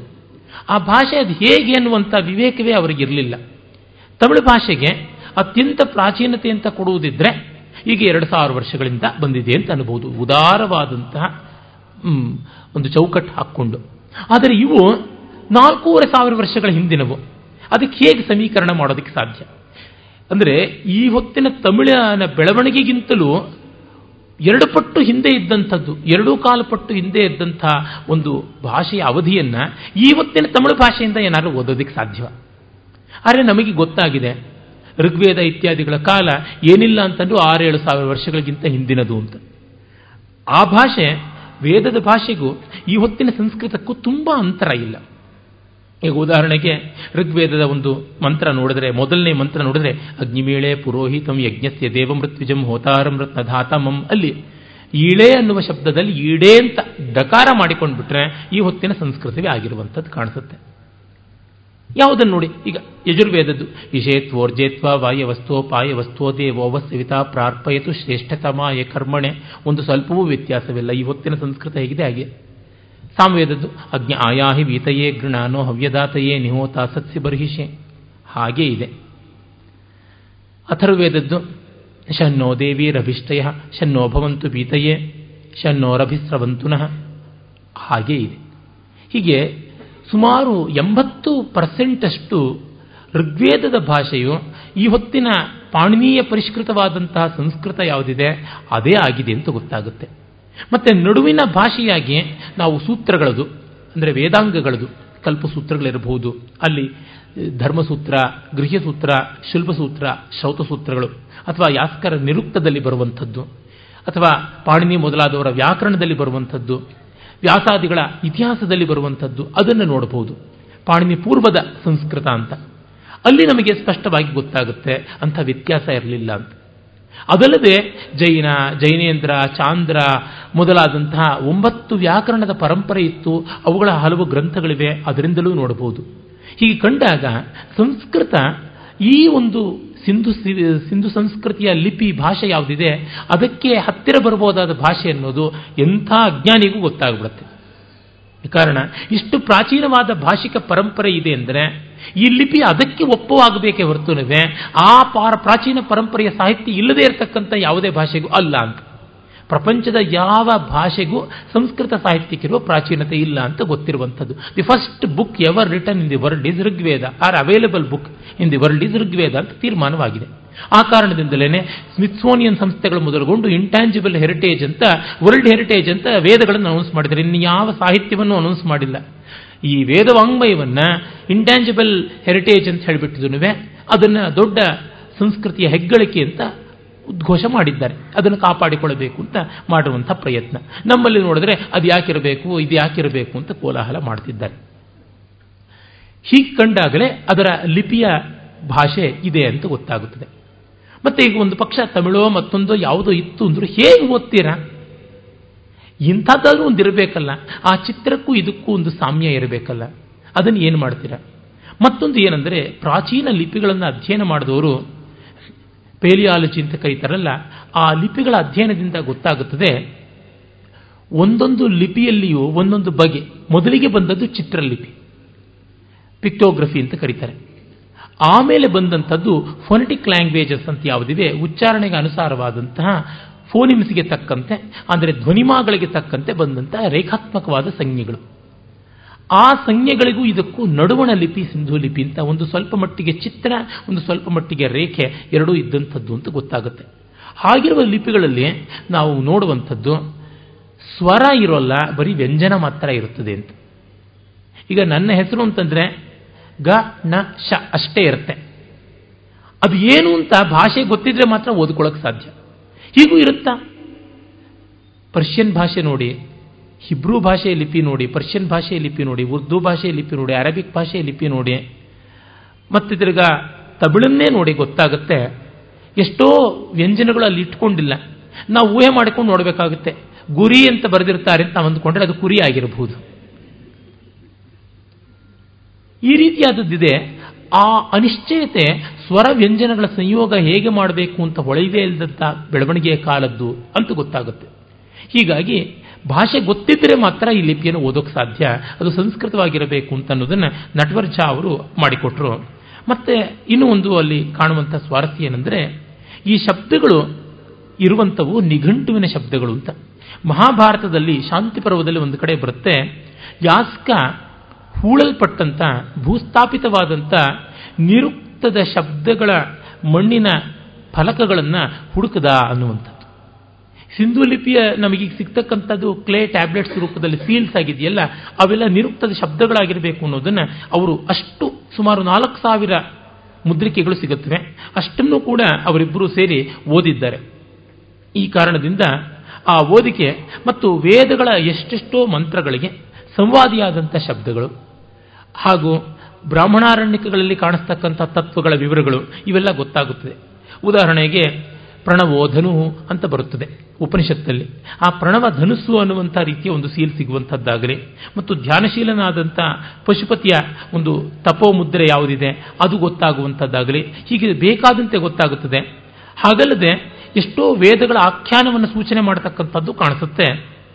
ಅದನ್ನೆಲ್ಲ ಕಂಡಾಗ ನಮಗೆ ಗೊತ್ತಾಗುತ್ತದೆ ಈ ಲಿಪಿ ಸಂಸ್ಕೃತ ಭಾಷೆಯೇ ಇರಬೇಕು, ಅದು ವೇದಕ್ಕಿಂತ ಈಚಿನದು ಅಂತ ಗೊತ್ತಾಗುತ್ತೆ. ಉದಾಹರಣೆಗೆ ನೋಡಿ, ಒಂದು ಮೂರನೇ ಮಂಡಲದಲ್ಲಿ, ವಿಶ್ವಾಮಿತ್ರ ಮಂಡಲದಲ್ಲಿ ಬರುವಂತಹ ಮಾತಿನ ಉಲ್ಲೇಖ ಹರಪ್ಪ ಸಂಸ್ಕೃತಿಗಿಂತ ಹಿಂದಿನ ಒಂದು ಮಡಕೆಯ ಮೇಲೆ ಬಂದಂತಹ ಲಿಪಿಯಿಂದ ಗೊತ್ತಾಗುತ್ತದೆ ಅಂತ. ಅವರು ಅದನ್ನ ಬಹಳ ಸೊಗಸಾಗಿ ವಿವರಣೆ ಕೊಡ್ತಾರೆ. ಸರಸ್ವತಿ ಇನ್ನೂ ಪೂರ್ಣವಾಗಿ ಹರಿತಾ ಇದ್ದಂತಹ ಕಾಲದಲ್ಲಿ ಬಂದಂಥದ್ದು ಅಂತ. ಇಲಾವರ್ತೇವರ ಅಂತ ಅದರ ಲಿಪಿನ ಓದಿದ್ರೆ ನಮಗೆ ಗೊತ್ತಾಗುತ್ತೆ. ಆ ಇಲಾವರ್ತೇ ವರ ಅಂದರೆ ಇಲಾವರ್ತ, ಇರಾವರ್ತ ಅಂತ ಕರೀತಾರೆ. ಆ ಇಲಾವರ್ತ, ಇರಾವರ್ತ ಅನ್ನೋದು ಯಾವುದು? ಇಲಾ ಅನ್ನುವ ವ್ಯಕ್ತಿ ಮನುವಿನ ಸಂತತಿ. ಮನುವಿನ ಮಗಳು ಇಲಾ ಅಂತ ಕರೀತಾರೆ. ಆ ಇಲೆಯನ್ನ ಸುದ್ಯುಮ್ನ ಮದುವೆ ಆದ ಇಲ ಇಲಾನ ಬುಧ ಮದುವೆ ಆದ, ಅಲ್ಲಿಂದ ಚಂದ್ರವಂಶ ಮುಂದುವರಿತಾ ಬಂತು ಅಂತ ನಮಗೆ ಪುರಾಣಗಳಲ್ಲೂ ಸಿಗುತ್ತದೆ. ಆ ಇಲೆಯ ಆವರ್ತ ನೆಲೆ ಅದು ಅಂತ.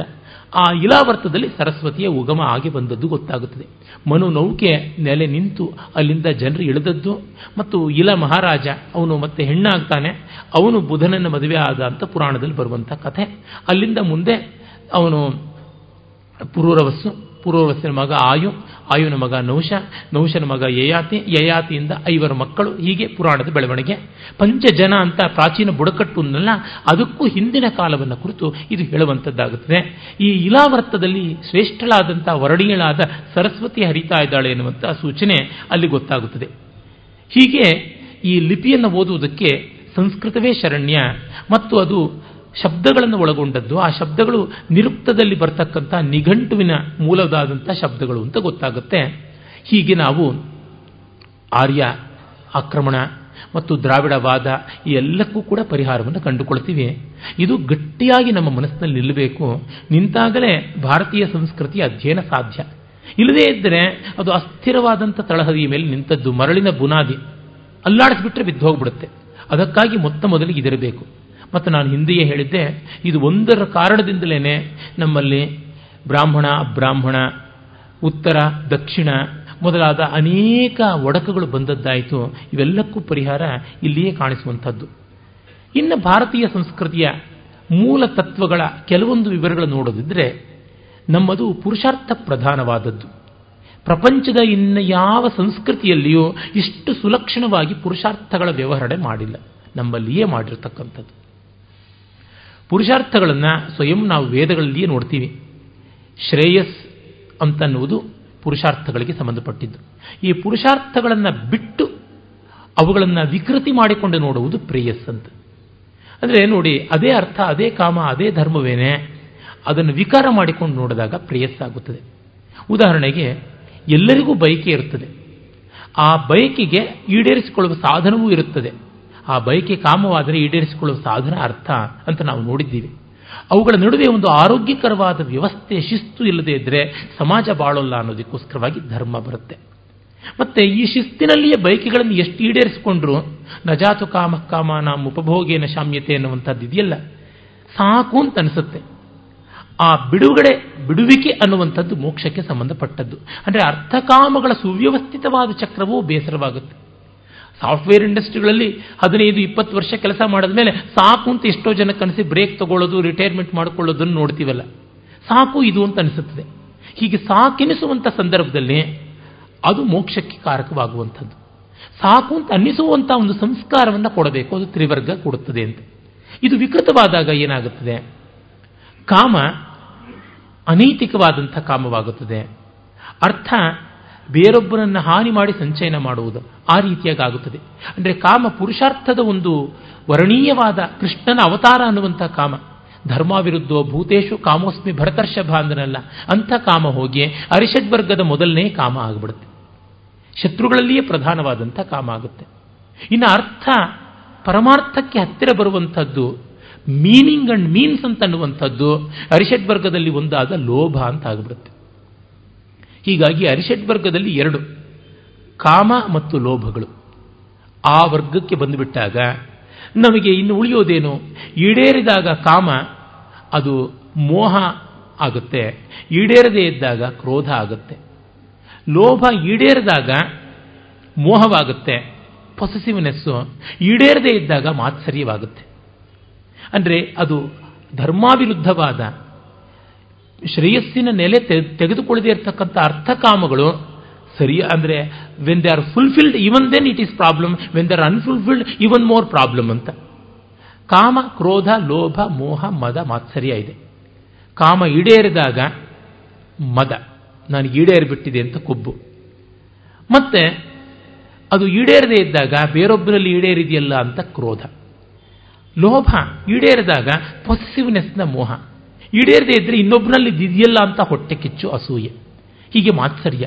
ಈ ರೀತಿ ಅರಿಷಡ್ ವರ್ಗಗಳಿಗಷ್ಟಕ್ಕೂ ಕೂಡ ಈ ವ್ಯವಸ್ಥೆ ಇಲ್ಲದೆ ಇದ್ದಾಗ, ಶ್ರೇಯಸ್ಸಿನ ಸ್ಪರ್ಶ ಇಲ್ಲದೆ ಇದ್ದಾಗ, ಆಸುರಿ ಸಂಪತ್ತಿಗೆ ವಿಮುಖವಾದ ದೈವಿ ಆದಿತ್ಯ ಸಂಪತ್ತಿಗೆ ಶ್ರುತಿಬದ್ಧವಾಗದೇ ಇದ್ದಾಗ ಆಗುತ್ತೆ.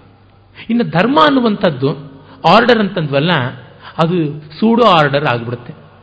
ಇವತ್ತು ವ್ಯವಹಾರದಲ್ಲಿ we have so much of logic we have so much of ethics ಅಂತೀವಿ, ಅವೆಲ್ಲ ಬೂಟಾಟಿಕೆ ಎಥಿಕ್ಸ್ ಈಗ ಪಾಶ್ಚಾತ್ಯ ಪ್ರಪಂಚದಲ್ಲಿ ಹ್ಯೂಮನ್ ರೈಟ್ಸ್ ಅದು ಇದು ಅಂತೆಲ್ಲ ಅಂತಾರೆ. ಅದೆಲ್ಲ ಅನ್ಹ್ಯೂಮನ್ನೇ ಆದಂಥದ್ದು ಧರ್ಮದ ಸೋಗಿನಲ್ಲಿರ್ತಕ್ಕಂಥ ಪರಪೀಡಕವಾದ ಅರ್ಥಕಾಮಯಿಕ ಪರಾಯಣತೆಯ ವ್ಯವಸ್ಥೆ. ಇನ್ನು ಮೋಕ್ಷವೂ ಅದೇ ರೀತಿಯಾಗಿ ಸುಳ್ಳು ಪುಳ್ಳು ಆಗಿಬಿಡುತ್ತೆ. ಏನಂದ್ರೆ ನಿಮ್ಗೆ ನಾವು ಮೋಕ್ಷ ಕೊಡಿಸ್ತೀವಿ ಅಂತ ಬರೋರು. ನಮ್ಮ ದೇಶದಲ್ಲಿ ಅವರು ಹೆಚ್ಚಾಗ್ಬಿಟ್ಟಿದ್ದಾರೆ ಈಗ. ಯಾಕೆಂದ್ರೆ ಮೋಕ್ಷ ಯಾರು ಕೊಡುವಂಥದ್ದಲ್ಲ, ಯಾರು ಅದರಿಂದ ಪಡ್ಕೊಳ್ತಕ್ಕಂಥದ್ದಲ್ಲ, ಎಲ್ಲ ಬಿಡುವುದು ಮೋಕ್ಷ. ಮುಚ್ಚಿಯಂತೆ ಮೋಚನಾತ್ ಮೋಕ್ಷ. ಬಿಡುವುದರಿಂದ ಮೋಕ್ಷವೇ ಹೊರತು ಯಾರು ಜೇಬಿಂದ ಎತ್ತಿ ಕೊಡುವಂಥದ್ದಲ್ಲ. ಹೀಗಾಗಿ ಇವೆಲ್ಲಕ್ಕೂ ಕೂಡ ಅಪವ್ಯಾಖ್ಯಾನವಾಗಿಬಿಡುತ್ತೆ. ಆ ಕಾರಣದಿಂದಲೇ ಶ್ರೇಯಸ್ಸಿನ ಶ್ರುತಿಗೆ ಬಂದು ನೆಲೆ ನಿಲ್ಲಬೇಕು. ಹಾಗಾಗಿ ಬೇರೆ ನಾಗರಿಕತೆಗಳು ಪುರುಷಾರ್ಥಗಳನ್ನು ಕಂಡಿದ್ದರೂ ಕೂಡ ಅದು ಪುರುಷಾರ್ಥವಲ್ಲ, ಪುರುಷಾರ್ಥದ ವಿಕೃತಿಯೇ ಆಗಿರುತ್ತೆ ಭಾರತೀಯ ಮೂಲದಿಂದಲೇ ಬಂದಂಥದ್ದು. ಮತ್ತೆ ಅವರು ಕಂಡುಕೊಳ್ಳೋಕೆ ಸಾಧ್ಯ ಇದೆ. ಯಾವಾಗ ಸಾಧ್ಯ ಇದೆ? ತಪಸ್ಸಿನಿಂದ ಸಾಧ್ಯ ಇದೆ. ಅದನ್ನು ನಾವು ಹೇಳಿಯೇ ಇದ್ದೀವಿ. ಯಾವುದೇ ತಪಸ್ಸು ಎಲ್ಲಿಯೂ ಕೂಡ ಇದನ್ನು ಸಾಕ್ಷಾತ್ಕಾರ ಮಾಡಿಕೊಡಬಹುದು ಅನ್ನೋದರಿಂದಲೇ ಇದು ವಸ್ತುತಂತ್ರ. ಹಾಗಲ್ಲ, ನಾವು ಮಾತ್ರ ಕೊಡೋಕ್ಕೆ ಸಾಧ್ಯ ಅಂತ ಅಲ್ಲ. ಮತ್ತು ಒಂದು ಕಡೆ ಹೇಳ್ತೀವಿ, ನಾವು ಮಾತ್ರ ಕೊಡೋದು, ಇನ್ನೊಂದು ಕಡೆ ಅಲ್ಲ ಅಂತಂದರೆ, ನಾವು ಕೊಡುವುದು ಅಂತನ್ನುವಲ್ಲಿ ಈ ಭಾರತೀಯ ಪರಂಪರೆಯ ಮೌಲ್ಯ ಯಾವುದುಂಟು? ಇರುವುದೊಂದೇ ಕೇವಲ ಆತ್ಮ ಚೈತನ್ಯ ಅಂತ. ಅದನ್ನು ಒಪ್ಪಿದರೆ ಅಂತ. ಅದನ್ನು ಒಪ್ಪಿದವರೆಲ್ಲ ಭಾರತೀಯರೇ. ಅದನ್ನು ಒಪ್ಪಿದವರೆಲ್ಲ ಆರ್ಯರೇ. ಅದನ್ನು ಒಪ್ಪಿದವರೆಲ್ಲ ಸನಾತನ ಧರ್ಮೀಯರೇ ಅಂತ ನೋಡಬೇಕು. ಈ ಪುರುಷಾರ್ಥ ತತ್ವ ಒಂದು ಗಮನದಲ್ಲಿರಬೇಕಾದದ್ದು. ಮತ್ತೆ ಇನ್ನೊಂದು ಯಜ್ಞದಾನ ತಪಸ್ಸುಗಳು. ನಾನು ಬಹಳ ಬಾರಿ ಅದನ್ನು ಹೇಳಿದ್ದೀನಿ. ಒಂದೇ ನಾಣ್ಯ ಯಜ್ಞ. That is only currency no other currency we have ಅದು ಡಾಲರು ಅಲ್ಲ, euro dollar, petro dollar, American dollar ಅಲ್ಲ, ರೂಪಾಯಿ ಅಲ್ಲ, ಯಾವುದೂ ಅಲ್ಲ. ಯಜ್ಞ ಅನ್ನುವ ಒಂದೇ ನಾಣ್ಯ. ಆ ಕರೆನ್ಸಿನೇ ಓಡಾಡೋದು. ಅದರ ಎರಡು ಫೇಸ್ ಎರಡು ಮುಖ, ಒಂದು ದಾನ, ಇನ್ನೊಂದು ತಪಸ್ಸು. ಕೊಟ್ಟು ಕೆಟ್ಟೆ ಅಂತ ಅಂದುಕೊಳ್ಳದೇ ಇರುವಂತಹ ಮನಸ್ಸಂಸ್ಕಾರ ತಪಸ್ಸಾದರೆ ಕೊಡುವ ಪ್ರಕ್ರಿಯೆ ದಾನ. ಅವೆರಡನ್ನು ಒಳಗೊಂಡಂತಹದ್ದು ವ್ಯವಸ್ಥೆ ಯಜ್ಞ ಅಂತ ನಮಗೆ ಗೋಚರವಾಗುತ್ತದೆ. ಅದರಿಂದಲೇ ಯಜ್ಞೋ ವೈಭುವನಸ್ಯ ನಾಭಿಹಿ ಅಂತ ವೇದ ಹೇಳುತ್ತೆ. ಹೊಟ್ಟೆಯಲ್ಲಿ ಮಗು, ತಾಯಿಯ ಹೊಟ್ಟೆಯಲ್ಲಿರುವ ಮಗು ಹೊರಗೆ ಬರುವ ಮುನ್ನವೇ ತಾಯಿಯಿಂದ ಪುಷ್ಟವಾಗುತ್ತೆ, ಪೋಷಣೆಗೊಳ್ಳುತ್ತದೆ. ಅದು ನಾಭಿನಾಳದ ಮೂಲಕ. ಹೀಗೆ ಪ್ರಪಂಚ ಹುಟ್ಟುವ ಮೊದಲೇ ಯಜ್ಞದಿಂದ ಪೋಷಿತವಾದದ್ದು ಅಂತ. ಆ ಪರಮಪುರುಷ ಪ್ರಜಾಪತಿ ಪರಮಾತ್ಮ ಪುರುಷ ತಾನೇ ತನ್ನ ದೇಹವನ್ನು ಯಜ್ಞದಲ್ಲಿ ಆಹುತಿ ಕೊಟ್ಟ ಮೇಲೆ ಈ ಇಡೀ ಜಗತ್ತು ಬಂತು ಅಂತೀವಲ್ಲ. ಅಂದರೆ ಈ ಜಗತ್ತು ಹುಟ್ಟುವ ಮುನ್ನವೇ ಆದಂಥ ಯಜ್ಞ ಅಂತ. ಈ ಇಡೀ ಬ್ರಹ್ಮಾಂಡ ವ್ಯವಸ್ಥೆಯನ್ನು ನಾವೊಂದು ಯಜ್ಞವಾಗಿ ನೋಡ್ತೀವಿ. ಆಕಾಶದಲ್ಲಿ ಮೋಡಗಳ ನಿರ್ಮಾಣವಾಗುವುದು ಒಂದು ಯಜ್ಞವಾದರೆ, ಆ ಮೋಡ ಮಳೆಗೆರೀತಕ್ಕಂಥದ್ದು ಒಂದು ಯಜ್ಞವಾದರೆ, ಆ ಭೂಮಿಯಲ್ಲಿ ಕೃಷಿಯಾಗುವುದು ಒಂದು ಯಜ್ಞವಾದರೆ, ಅದನ್ನು ಆಹಾರದಲ್ಲಿ ಸ್ವೀಕರಿಸುವುದು ಒಂದು ಯಜ್ಞವಾದರೆ ಸತಿಪತಿಗಳ ಮೈಥುನದಿಂದ ಆಗುವ ಸಂತಾನ ಮತ್ತೊಂದು ಯಜ್ಞ ಅಂತ.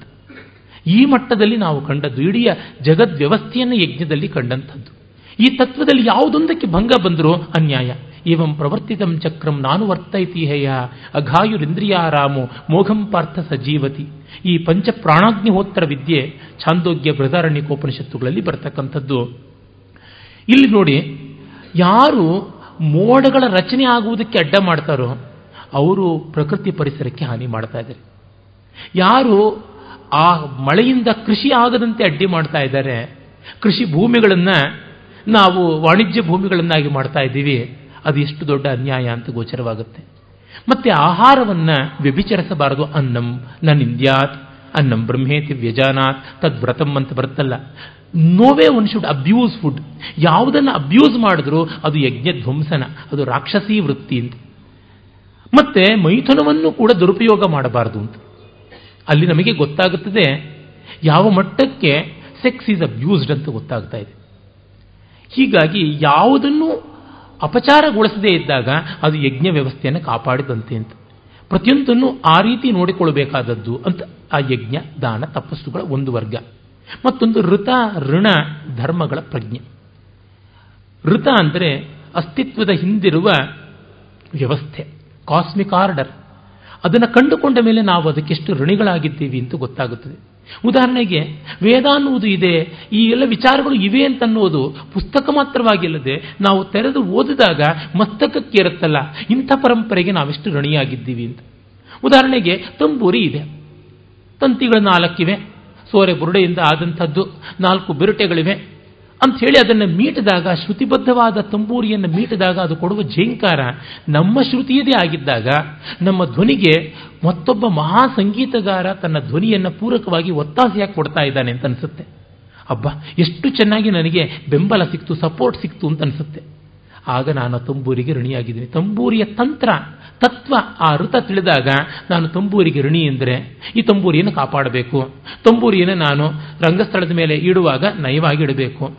ಅದು ಮುರಿದೋಗುತ್ತೆ ಅನ್ನೋದು ಮಾತ್ರವಲ್ಲ, ಗೌರವದಿಂದ ತಂಬೂರಿಯನ್ನು ಕಣ್ಣು ಇದ್ರೆ ಅದನ್ನು ಅಪಶ್ರುತಿ ಕೊಡೋಲ್ಲ. ಆದರೆ ನನ್ನ ಸಂಸ್ಕಾರ ಬಾಳುತ್ತೆ ಅದರಿಂದ.